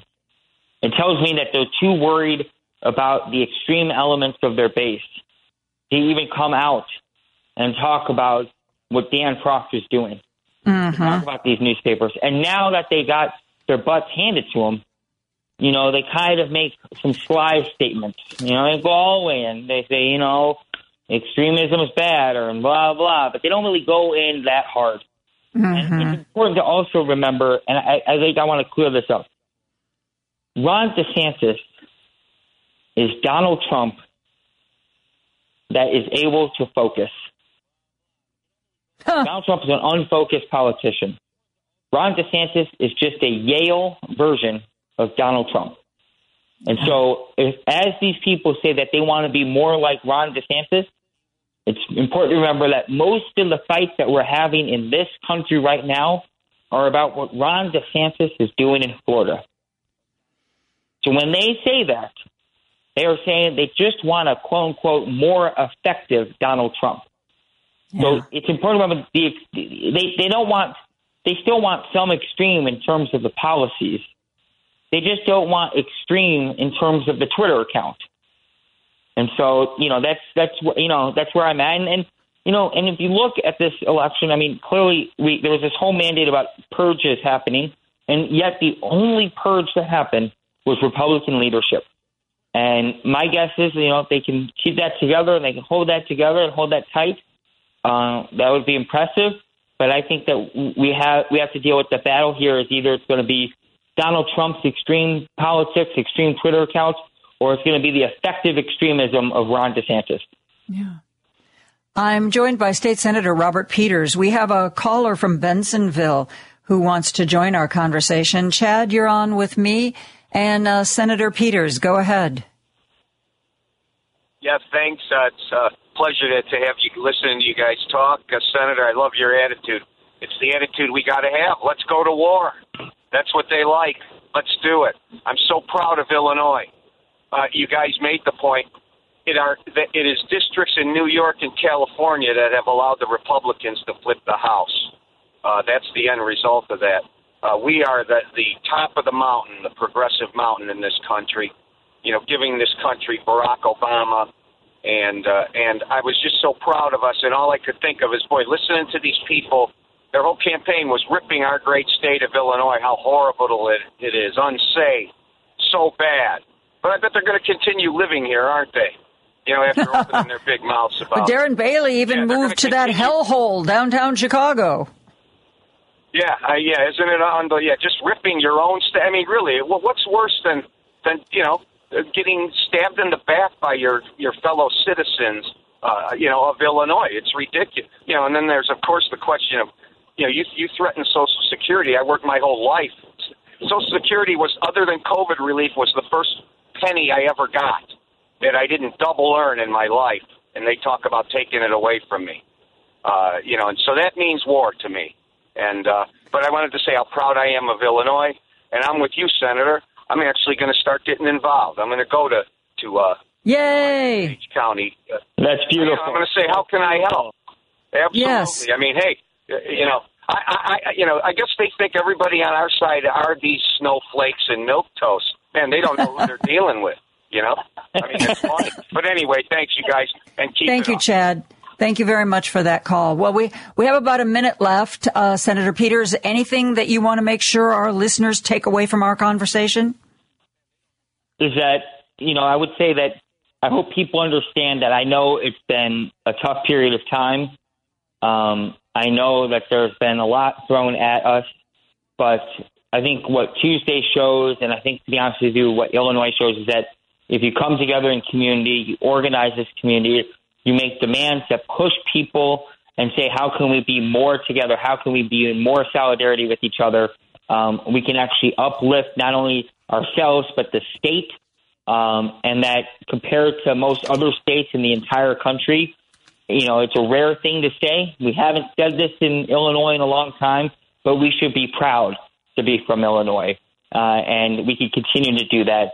And the more that we're able to work together, the less we're divided on that, the better. Well, it has been a pleasure having this conversation with you. I've been talking with State Senator Robert Peters. He repre- represents Illinois' 13th district. I hope you'll come back again, Robert. It was uh, it was really nice talking with you. Always, always. I love it. Thank you. Appreciate that. Uh, we are going to take a break for news, and uh, when we come back, we are going to be talking to somebody who can address that whole youth vote that we ref- referenced a few minutes ago. So uh, let's get to news, and we'll be back with more after this. Joan Esposito, live, local, and progressive. The reason that I listen to you from the infamous other side, you will call a spade a spade, and if it's indefensible, you will not defend it. And you know what? I can respect that. On WCPT 820. We are, um, in just a little bit, going to be talking with Eric Zorn as we do every Thursday. I don't know if you had a chance to look at this morning's Picayune Sentinel. Um, you know, a lot of times, actually, I don't think we've done it this month. Oopsie. I have to get that booked. Uh, Jennifer Schulze, Mark Jacob, and I take some time to talk about how reporters are doing their job, how the media is functioning, who's doing a good job, who's not so much doing a good job. Eric Zorn tackles that today in the Picayune Sentinel. Um, and the question, and the reason that I'm telling you this now is because when Eric comes at 4:30, if you want to give us a call and weigh in on this, uh, 773 763 9278. Eric uh, talked about um, hate when hate crimes occurs. You know, swastikas painted in a Jewish cemetery, or most recently, though we didn't really talk about this, construction was briefly halted on the Obama Center, the Obama Presidential Center that's being built in Jackson Park, uh, because they found a noose at the construction site. Eric's question is Do we give the people behind these incidents exactly the attention and the publicity they're looking for by reporting on these on the on these incidents or at least you know the noose at the Obama Presidential Center was on the front page of the Chicago Tribune. When there were swastikas painted on graves at a Jewish cemetery that was front page of the Chicago Sun Times. This is a this is a question that newsrooms struggle with. I remember once a long time ago, back when I was at Channel 5, there was a hostage situation somewhere in one of the suburbs. And we were having a debate in the newsroom about how much information we should give. Because obviously we didn't know whether or not it was a store, I think, in the suburbs. We didn't know whether or not the people there, the hostage taker, had access to a television. And if we said, you know, here's where the police are and they've surrounded or this many cops are there, um, would that influence the way the situation played out? These are questions that newsrooms and journalists struggle with all the time. And what I think is really interesting in this edition of the Picayune Sentinel is that one of the other things that Eric focuses on you know, Dan Proft, the gentleman who um, pretends likes to, likes people to think he still lives around here, but lives in Florida. He does a conservative radio, and really rich Republicans sort of use him, use a pack that he's set up to do political dirty tricks like those newspapers that we received before the last election that were filled with lies and misinformation you know, well, Dan Proft went after a reporter at the Daily Herald, um, a guy by the name of Russell Lissau, who um, wrote something that Mr. Proft did not approve of, and in true Dan Proft fashion, went after him just viciously. And Eric Zorn points out that at least part of what Dan Proft said could be considered libelous. And, you know, maybe this reporter needs to take Dan Proft to court. But again, it's that same question. The guy wrote something, Dan Proft wrote something really awful in response to it. So do you just ignore it? Do you turn the other cheek? Do you fight back? But if you fight back, if Russell Lissau, um, Russell Lissau, I think his name is, files a lawsuit, does that just give more oxygen to this? You know, does it, does it make a, what would otherwise be a small deal a big deal? These are questions that people struggle with all the time. And we are going to be talking about this and more uh, when we uh, talk with Eric Zorn. Uh, before that, though, um, we are trying to get a hold of Cristina Ramirez, who's the president and executive director at a group called Next Gen America. Uh, we were having a little bit of trouble connecting with her on the phone. I think we've got that worked out. So let's just, so we can talk to her. Let's just take a break right now and we'll continue on right after this. Take Joan Esposito, live, local, and progressive with you on the go by using the TuneIn app on your phone. Just search for WCPT 820. This is WCPT 820, where facts matter. This is Joan Esposito, live, local, and progressive on WCPT 820. We are happy to be joined by Cristina Ramirez, who's the president and executive director at Next Gen America. Uh, Cristina, I'm so glad you joined us. Thank you so much for having me. Now, what is Next Gen America? What's the mission? Next Gen America is the country's largest youth vote organization. um, this election, we contacted 9.6 million young voters across eight states. And just to understand the scale of what we do, in 2020, we helped mobilize one in nine young voters that turned out to the polls. Wow. How did you go about contacting um, these young voters? So we try and organize and move young people to exercise their voting power, Amy Learn everywhere they are. So this election, we were on 245 college campuses across eight states. We have 28,000 volunteers that helped us send uh, and make 25 million texts and phone calls. We also organize on dating apps because you can search by geography, political persuasion, and gender, and all kinds of an age, and have conversations there. As well as we um, help organize influencers because a lot of young people are never going to watch a TV ad but they will follow social media influencers on TikTok and Instagram, and we organize hundreds of them to get the word out about this election to young people. Well, you just said something that, um, you know, I think that more of us need to hear. That, I mean, you know, I have two kids in their 20s they don't get their news from television. They don't get their news from Facebook. They don't get their news from Twitter. You know, um, they use YouTube or once in a while uh, uh, see something on TikTok or maybe join into a discussion on Reddit. And, you know, Cristina, somebody like me, we don't necessarily know how to, how to reach those people, how to use those platforms. Um, what were, when you reached out to people, what kinds of responses did you get? Like, oh my God, I'm so glad I heard from you. Um, or, you know, I'm not really sure if I'm going to vote or not. Tell me why I should. What was it like having those conversations? Yeah, you know, it really runs the gamut. You know, I remember myself being at a table at a historically black college and just how many young women this election were registering and asking to get more information for the election. I remember this young 19 year old woman that was like, I'm so glad you're here.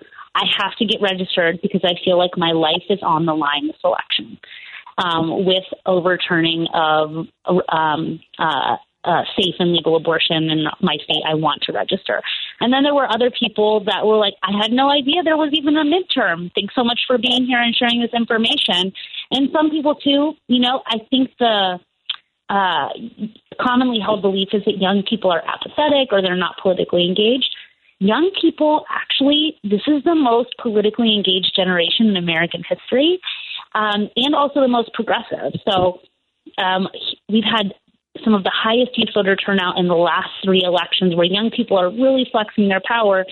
And a lot of Democrats are saying that the reason the Senate was uh, won by Democrats and there wasn't a red wave is because of young voters that vote overwhelmingly for Democratic candidates.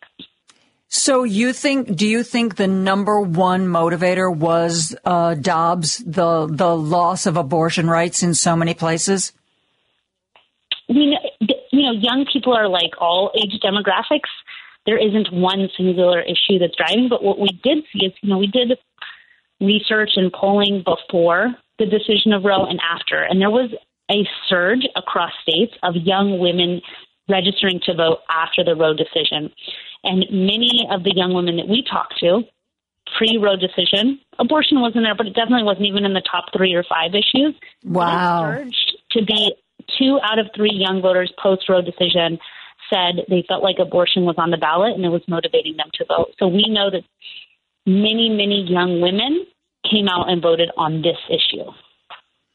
Now, your generation, um, your organization, Next Gen America, um, do you have a political slant? Do you want uh, young people to come out and vote, even if they're going to be voting Republican?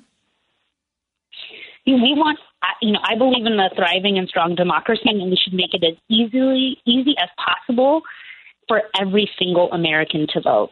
We do believe that there is a clear vision on the big issues that young people face. You know, we face a climate catastrophe. We face a democracy in decline, and we are living at the most um, uh, greatest moment of income inequality in American history. And we do believe that progressives have a better vision to um, address the pain of our generation. And young voters also believe that because overwhelmingly they vote for Democrats and progressives. So a huge portion of us, you know, we will say we're independents because we don't put our hope in any single politician or party. We put our hope in young people because we believe that our country needs the, the courage, the boldness, and the impatience of young people to tackle these big problems that we face. So you're a national organization, right? Not just not just Illinois. Yeah, we are um, nationally uh, organizing young people across the country. So, are are you going to be doing any work ahead of the runoff election in Georgia? Yes, we are. We actually have people already doing our volunteers, our army of volunteers have already started phone banking and calling into Georgia to make sure young people come out this election. Um, we find that that's a really critical way people can help out in that race, no matter whether they live in Georgia or not. Um, people can go to our website, nextgenamerica.org, if they're interested in learning about how to volunteer, or also if they're a voter, voter in Georgia and they want to check their registration status or find out what how it's how it is to vote in a runoff if they've never voted in a runoff. All of that information is there. You know, this will just we've we've already decided the balance of power in the Senate, but this will also decide who really holds power long term in Georgia. And mm-hmm. I think young people should be at the forefront of deciding who that is. What um what is the age range of the people who you reach out to, the people who work in the organization? At what point are they too old to be Next Gen America? so our staff is all different ages. So we do tend to be a young organization. So we have many people in their 20s um, and 30s. You know, I'm a grandma millennial. I lead the organization. Um, but we classify young voters as 18 to 35. That is really our target audience. And what people should know is that millennials plus Gen Z actually by next election will be even bigger than the baby boomer generation. So this is the largest, the most diverse um, generational voting bloc in American history. And so they have tremendous power. And if we look at legislation that's just been moved forward recently, the greatest investment by any country on the planet to tackle the climate crisis, historic gun safety legislation, student debt relief and reform on marijuana. This is the power of the youth vote in action. And there are a lot more that young people want to see done for our country, for their economy, for their future. And so I think we're just starting to see the beginning of how young people are going to reshape government and how it works for everyone. So you don't think this phenomenon that we saw, which was kind of jaw dropping for somebody like me who's watched elections for a long time and has seen you know, when the demographics come out, the age demographics about who voted, you know, it's always made me sad that it seemed like the younger you look, the fewer voters you get. This time around, man, oh man, it was a different world. Was it a one shot deal or are these young people gonna, are gonna see what they can accomplish and keep at it, do you think, Cristina? Well, I think we have to, one, make it easier for every single American to participate and vote. Um, and there's a lot we can do policy wise, whether that's at a state or federal level to make it easier to vote. And I think it's really critical that we're always advocating for that. You know, we believe at the end of the day, our government works best when there is majority participation by the American public to decide who has the best ideas to solve the greatest problems we face. And young people, as the largest generation, should most definitely be at the forefront of that. So we've had three high water marks 2018, 2020, and 2022 of historic youth voter participation. Our organization has been around for about 10 years, and when we were started, we said we wanted to transform American politics through the power of young people, especially to tackle the climate crisis. And people laughed at our organization and said it was a waste of time and money. Really? But if you, yeah, oh yeah, very much so. They thought it was just like lighting money on fire that we shouldn't focus on young people because they would never turn out. But we were in, we've been in Pennsylvania almost since our inception. We've been in Arizona for years, in Nevada for years, in Wisconsin and in Michigan. And these states prove that if you invest in young people over time, they really can transform how politics work. And so our commitment long term is to make sure that young people have all the tools at their disposal to exercise their voting power. I don't think this is a fluke. This is now a pattern, and we're going to make sure that we're continuing to invest in the power of young people. Well, I, you know, the, I've seen all of the demographic breakdowns. If younger voters turned out in large numbers, they would decide virtually every contest every proposition, every constitutional amendment, every every candidate race. And it's it's always been amazing to me that there was this latent power that just seemed to be going unused. In, in you know, it seems like now young people are waking up to this, which means that you know my demographic is going to be shunted aside. And you know what, Cristina? Maybe it's time. You know, maybe it's time. I mean, we didn't do such a great job with the planet. Maybe, you know, it's your turn to take over. Well, you know, what we say is every time our country has made a great leap forward, it required the courage, imagination, and patience of young people. And with everything our country and planet is facing right now, that's the kind of vision and fight we need. But there's a lot of things we have to fix. I think we would all agree in this country that we want our democracy to work better, that we want to get money out of politics and have it based a lot more not on who people's donors are in elected office, but who their voters are. Mm-hmm. And so mm-hmm. there's a lot more that needs to be done, but I really do think that young people will help us solve these problems through their voting power. And I think that young people see their vote does matter and that they can make a difference. And, you know, our message to elected officials was uh, and that's for us, the headline of this election is don't underestimate the power of a pissed off generation. yeah. Well, after you talked about climate change, you talked about the motivation, motivating uh, force of losing abortion rights. What are some of the other issues that really seem to get the young younger voters fired up? I'm sorry. Well, it's also very clear that look in 2020 you had some of the largest protest movements through the Black Lives Matter movement that really did help galvanize many, many young people of all different colors, um, but also young people of color that w- translated their protest power in the streets to the ballot box. And so I think com- people understanding that there isn't, you know, voting isn't the only way you make change, but it is the most basic thing you must do, not the only thing you should do. And that's our message to young people. And so issues, this is again the most diverse generation, issues of racial justice, issues about protecting marriage equality. You know, when you yourself are a person of color or queer or your friends are, you don't understand a vision for our country that doesn't include all of us. Yeah. I think that that's also a huge motivating factor for young people that believe this country is big enough and great enough for each and every single one of us.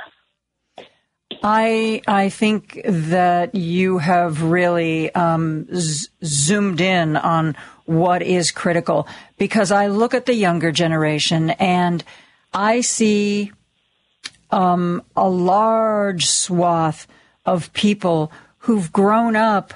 You know, of course there's gay marriage. Why wouldn't there be gay marriage? Why shouldn't gay people be allowed to marry? and you know that kind of like wait a minute you're going to take away my my rights to abortion wait a minute we're not going to you know encourage electric vehicles um, i see a generation that is the best of us in so many ways and i think that your organization helping you know sometimes maybe nudge some of the people who um, feel that maybe there's just, you know, they're just one little drop in the big bucket of water. It doesn't really matter. And I think once your generation wakes up to the fact that you really do have the power to control the world, I think it's going to be amazing. Yeah. Yes, that's that's our, that's our hope, and you know, we one generation always needs the other generations as well. We just hope we. I've heard from so many folks um, of older generations that are thanking young people and saying they feel inspired by what they did this election, but it really did take all of us. And we are just so proud that young people turned out and showed up for democracy, that they turned up, turned out and showed up for a vision for all of us. And um, I told all of our staff and our volunteers this past week that in 20, 30 years, when people look back in history and they say this was the election where young people really exercised their power, that they can all be really proud that they were all part of that. Absolutely. If somebody's listening to this and wants to get involved with your organization, uh, where can they go for more information? Um, nextgenamerica.org um, is our organization. They can find all of our information there, or they can follow us on Twitter, Instagram, any of the social media platforms to find us. But please connect with us. Also, you know, we have volunteers of all ages. One of our best phone bankers is actually my dad. So people can help out no matter their age or wherever they are. That's good to know. Cristina, I think you're doing great work and keep it up. Cristina Ramirez is the president and executive director at Next Gen America. We had a huge youth turnout this last election. Let's hope that that is a trend that continues. Cristina, thanks for joining us. Thanks so much. Take care. We're going to take a break. Be back with more right after this. Information is power. Stay informed to know what's going on. Staying informed gives me the power of knowledge. I wake up. Need to know what happened. I turn on the radio. Because information is power. WCPT 820, where facts matter. This is Joan Esposito, live, local, and progressive on WCPT 820. It is Thursday. And on Thursday, we talk about the Picayune Sentinel. It is the newsletter that Eric Zorn has been publishing since he left his uh, columnist job at the Chicago Tribune. And uh, you can get a free version that comes out every Thursday. You can also uh, become a paid subscriber, in which case you get special content that comes out on Tuesday and uh, it is definitely it's definitely worth your while. It's not uh, this one isn't going to break the bank. It's uh, a lot of content for very little money. I told you at the beginning of this hour what I wanted to talk about with Eric. He talks about hate crimes, uh, the noose that was found at the Obama Presidential Center, the swastikas that were painted on gravestones at a local Jewish cemetery. Both of those stories were front page news in Chicago. Where is the line? At what point do you say, yes, this is definitely newsworthy. People need to know this is happening. But you are also giving the people who have perpetrated these acts the amplification that they crave you know, they don't want just three people who are walking through the cemetery to see this. They want everybody to know that they're doing this. It becomes a real question and not just for journalists and newsrooms, but also later in today's issue of the Picayune Sentinel, uh, Eric talks about how Dan Proft has gone after a reporter at the Daily Herald and whether or not that reporter has grounds to sue Dan Proft. But again, is it just a text that or a social media post that will come and go and is best left untouched and ignored? Or by fighting back and standing up for yourself, do you amplify it? Do you give somebody like Dan Proft a great a much larger audience than there ever would have gotten before if you had left it alone. This, these are the questions that I want Mr. Zorn to talk about with us today. Welcome, Eric. How, whoa, got your music. Woohoo! Thanks, Andy. We can, we can cut the music. I, uh, I already walked all over the time that we allot for the music. So, Eric, how are you today? Good. I'm sorry that my my connection was our connection wasn't working that well. I'm sorry about that, but that's sure okay. I needed the, the time to set up the complexity of what I wanted to address with you today. Were you able to hear I, my I um, hear, yes analysis there? Well, I did. I, I thought it was an interesting point that you made. I mean, that, that, that I at one, at one hand, I talk about how I thought the media really overplayed the news at the Obama Center, and I thought that the media uh, really uh, uh, overplayed the the uh, vandalism of the Jewish gravestones up in Waukegan. I mean, these are stories certainly, but you don't want to give the the perpetrators of these of these hate crimes or or pranks or whatever they are. It's it's hard to say. You know, it's hard to know what's in the mind of some of people when they do stuff like this. It, it's uh, it's and it's also on the other side of it, on the journalism side of it, it's hard to know where to draw the line because obviously we've, we're seeing a huge rise in anti-Semitism and people need to know what's happening. But, you know, so what do you, do you play the story, but play it on the second page or below the, you know, below the fold or in the B section? How do you weigh that? Well, I was hoping to hear today from more people from the fourth estate, like from some editors and some reporters about what they think about this.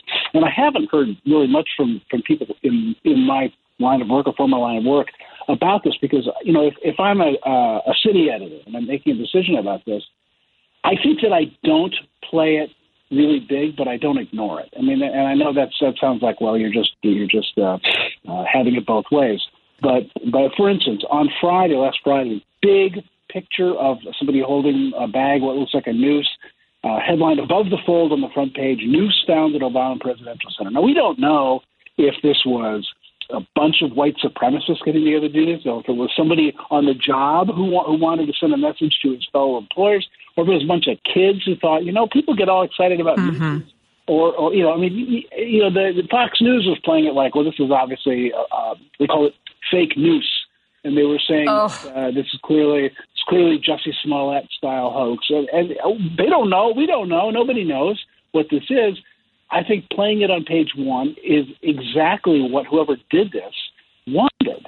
That they wanted all this attention, and and so you, I, I don't think that you play it that big. And, and similarly, yesterday in the Sun Times, um, there there were a number of of uh, gravestones that were desecrated up in Waukegan and Jewish Cemetery, and the Sun Times said it was a main story on their front page. They put three reporters on it. They did a double truck on page six and seven. They really went all out on this story. And I thought, well, the people who did this are looking for attention. Mm-hmm. How much attention? How much attention do you want to give them? It's, it, Exactly. It's a, little bit like, you know, the, it's a little bit like a Klan rally. You know, I remember- years ago the Klan had a rally in in Wheaton, and mm-hmm. it's just so much coverage of it. I felt like, and, and I actually attended it. I covered it uh, at at the when I was working at the Tribune, and there was about you know seven or eight pathetic rural white guys, you know, doing their Klan thing from the back of a pickup truck, and I just thought, why are we giving these people so much attention? I, I you know, it's like it just seems like this is what they wanted, like, and and and we gave it to Well, the same discussion has been taking place in newsrooms for years about people who do mass killings or kill famous people. You know, they're obviously, I mean, what was it? Was it the, I think it was the guy, uh, Chapman who uh, killed Lennon, who's admitted in his parole hearing that he did it to become famous. Um, and, and yet, how do you report on a story like that and, and not mention or give the background of who did it? It's a, it's a real double edged sword. Well, I, I give credit to, to the papers that don't repeatedly mention the name of some of these mass killers. If they don't, I mean, I think you you have to include it once in a while, but to keep using the name over and over again, so that people they people, do become famous, and that you do know their names, and and that's what they wanted. I don't think you want to give them that. Um, I don't think you know. I don't think the name should be suppressed, but I, but I do think that, that the media does know how to cover stories in a responsible way. We cover the media covers suicides in a, in a fairly responsible way. If there if there are several suicides, especially among young people at uh, at a high school or in, in a particular area, we don't play it up. We usually we don't talk about it because there is a contagion effect, a known contagion effect for suicide, and we don't we don't want to to uh, amplify that and, and you know normalize it. I mean, it is a normal thing. It's a tragic thing. We all know that. But if you cover it, you run the risk of, of get, getting more of it. I felt the same way about the noose and about the, the, the graveyard desecration, which is if you give it this kind of attention, the other haters out there are going to say, "Hey, well, you know, I Worked for them. Yeah. Yeah, I, I could call somebody a name at a bar, or I could get on the front page of the Sun Times with a can of spray paint walking through a cemetery. And so I- would I would tend to to um, myself as, as an editor, I would say, look, let's let's play this story on page seven. Let's give it about seven or eight paragraphs. Let's say it's happening and, and give some reaction in the community, but let's not act like it's this this huge thing, even if it even I mean and anti-Semitism is on the rise, and, and my, you know my piece in the Picayune Sentinel today, I, I talk about what we know about the, the, the ADL, the uh, Anti-Defamation League, has reported a 430 percent increase in anti-Semitic incidents in Illinois uh, over the you know for the last five years. That's huge. That's a big deal. Um, Yeah. But I think you, but I think you want to think of how does a responsible media organization uh, help to suppress that rather than than than amplify it, rather than hand these hand these haters. Well, how do they? A, a megaphone. Well, I, I, I think I think you don't play it up big, especially in a, a situation where nobody's actually killed. I mean, you have when you have or, or, or even physically uh, injured, that you have a situation where somebody is is using these acts of vandalism to get attention, to send a message, and you're helping them send that message when you, Mm-hmm. you amplify it. Um, so, I mean, and, I've, I've heard from some thoughtful people today who said that that is tantamount to ignoring it or downplaying it. It's a very serious thing, and and it is a very serious thing when you have swastikas painted on gravestones at a Jewish cemetery. That is a, a threatening and hateful message that is meant not just for the families of those people, but for the entire community, the entire Jewish community in, in Lake County, and, and the entire community of decent people in, in Lake County. So, so it is it is an ominous message. But but uh, I was when I saw these two stories just so, several days apart in our in our major local newspapers, I thought, you know, we need we need to like put this into perspective um, and and not not amplify it so much. So that was my thought. And then I and then I heard you in your introduction uh, sort of say, well, didn't I just kind of do the same thing when I when I took this uh, tweet by the loathsome Dan Proft and amplified it to make a point that uh, that you know, he ought to be sued for calling a guy at the Daily Herald. I mean, he he, he you know in his tweet he he, uh, he called it a pederast, which is sort of a fancy term for child molester. It's a adult male who has illegal uh, who, who rapes young boys. That's what a pederast is, and and, and you know, Proft loves to call names and he loves to, he loves to be edgy, but like, Yeah. when, when he goes too far, and you know, part of my feeling in that, first of all, it's it's I, I didn't put it at the top of my uh, t- top of my newsletter today. I uh, you know I, I have ten thousand subscribers. I don't have, I don't have the kind of reach that the Tribune or Sun Sun Times does. But I, I, I think that people in Illinois, the Republican Party in Illinois, has got to distance itself itself from people like Dan Proft, these nasty. Well, and that's I didn't mention that's what you went on in in your uh, you know in in your article about this. That's what you went on to talk about when you talked about Mark Vargas. Um, and and something he said that maybe didn't mention Proft by name, but seemed to repudiate him. Um, that it's yeah, time for yeah, that a lot of people of this ilk to go. Well, right, and, and you know, Proft has has been the architect of many, many losing political campaigns, uh, uh, including his own for governor back uh, uh, whenever that was was in 2010 that he ran. I can't remember when he ran, but he finished fifth in a field of six, I think, something like that. Um, but but you know, and, and Proft is he's he's a harsh, nasty guy who lives in Florida, and he he types in his his uh, radio show from there uh, in the Chicago area, and, and uh, stirs people up. And uh, you know, in in this piece by Mark Vargas, who's who's the new co-owner of the Conservative Illinois Review, he says. Think about this in terms of your doctor or a surgeon. If you or a loved one needed surgery, would you call a doctor whose patients all died? Uh, and that's a direct reference to Proft. And, and you know, I, I, mean, I guess I maybe I should just sit back and let the Republican Party Illinois keep imploding. But but uh, it, it just it, it really does strike me that that the party needs to get rid of its nastiest, most fringy members, and uh, and, and get back to uh, where it was when Jim Edgar and Judy Baar Topinka and people like that were were the uh, mainstays of the party, and not these crazy Darren Bailey types. So, so um, I mean, that's, that's what I, I wish for. Uh, Yeah. the Republicans in Illinois just got trounced. It was unbelievable. They they have the smallest number of of members in the Illinois House since I mean, since anyone can remember. I mean, people were saying that Mike Madigan was the architect of that huge uh, supermajority, but uh, under Chris Welch, the uh, the majority has even gone up for Democrats. Uh, Yeah, I seems to be doing just fine. figure I, I can't figure out why, if you're a Republican um, in the General Assembly, what what gets you into your car to drive to Springfield? what good could you possibly do down there? There's, Yeah. nothing. They've got they've got nothing. in the- They don't have the Supreme Court. They have no. They have none of the constitutional offices.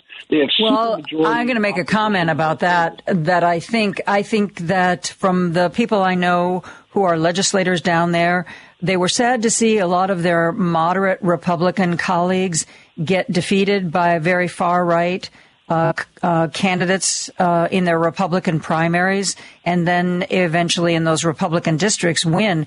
I think that the reason that what's going to motivate the Republicans to go to Springfield, I think it's going to be a lot like what we've seen at the national level. It's going to be the the Matt Gaetzes and the Marjorie Taylor Greens. I don't think that they're they know they don't have any power to legislate, and I think they're just going to go down there to rabble rouse and and be incendiary and be outrageous, and that seems to be their strong suit. That's my prediction. Yeah. Yeah, but I, I, I'm sure you're right, except that there is no chance to to uh, uh, for, for them to advance anything down there. No, not a chance at all. Gonna, and and they're, they're going to have to figure out how to work across the aisle and, and see if the, if the Democrats want to work with them. And you know, in some ways, it's it's good for the Democrats to be able to have their way, whatever they want to do in other ways, you know, it's it's going to be on them. They they have some. The, the state has got problems, and the Democrats have now, are now in charge of everything, and they're going to have to, you know, come come through for us. And uh, so that's going to be interesting. I, I'm really interested in what they're going to do with the SAFE-T Act, for instance. Let's uh, let's take a break. Um, Eric Zorn in his Picayune Sentinel today talks about Brandon Johnson, and he makes a prediction about Pat Quinn. Uh, we have news on what Pat Quinn actually said. We are going to bring that to you right after this. Can't listen to Joan Esposito? Surely you can't be serious. Live, local, and progressive in your car today? I am serious. And don't call me Shirley. Don't fret. You can still listen to her on the TuneIn app on both your phone and computer. Whoa! You feel that right away. Uh. It's just refreshing. You're listening to WCPT 820 because facts matter. This is Joan Esposito, live, local, and progressive on WCPT 820. On Thursday, I join Eric Zorn and we talk about the Picayune Sentinel, which comes out every Thursday. Today's edition has a prediction. Mr. Zorn said that he thinks that Pat Quinn is going to join the very crowded field to be the next mayor of Chicago. He opted to say no. Not only is he not going to run, he's not sure who he's going to endorse. Why did you think he would throw his hat in the ring, Eric? His hat in the ring all the time. I was really surprised. Uh, Shia Kapos over at Politico had the same thing in her newsletter yesterday, and I've been texting with with uh, the former governor, uh, asking him about when when and what he might announce, and he was being very coy with me. Uh, yeah, I had him on. I interviewed him on the radio, and it was the same thing. It was the same thing. He would say all these things that a candidate would say, and I'd say, "So, kind of sounds like you're a candidate." Oh, no, no, haven't made up my mind. Nope, nope, nope, nope, nope. Well, I think he's probably smart. I don't know what lane he would have occupied. Uh, first of all, I, I admit that I my, I had a bum prediction, but I I wasn't uh, triumphant in it. I just thought that he was going to do it, and it gave me an opportunity to run my Pat Quinn bingo card. Yes, I know. In the Sun, though, it's like one of my favorite things I've ever done. It was ten years ago that I created it at the Tribune, and I got a chance to run that again. Because you know Pat is just he's a font of these these sayings, you know, things talking about always talking about you know my good friend Jesse White and uh, everybody in, nobody left out, and I'm a loving son of a loving mother, and there's just all these Pat Quinnisms that he he has, and I'm going to miss those. And I like Pat personally. Uh, I just didn't know what lane he was going to occupy as running for for mayor, uh, and I saw in some of the coverage this afternoon somebody pointing out that he uh, that he left Paul, he left Paul Vallas as the only white candidate in the race. Now, I don't know if that's going to last. If there are other white people who are going to get in, but I don't know how much that matters in Chicago anymore. Uh, you, know, you and I were both. You know, I hadn't even noticed that till you mentioned it just now. Yeah, and I'm not. I'm not sure that he will. Like I said, he'll be the only one. But but uh, and, and I know that Chicago is not you know, nearly the the, the race the racial voting. Uh, you know, Lori Lightfoot did really really well, even in that in that uh, multi candidate field early on in the first pass to the election in 2019. Uh, so I, I don't think that people are voting as much nearly as on race as they did.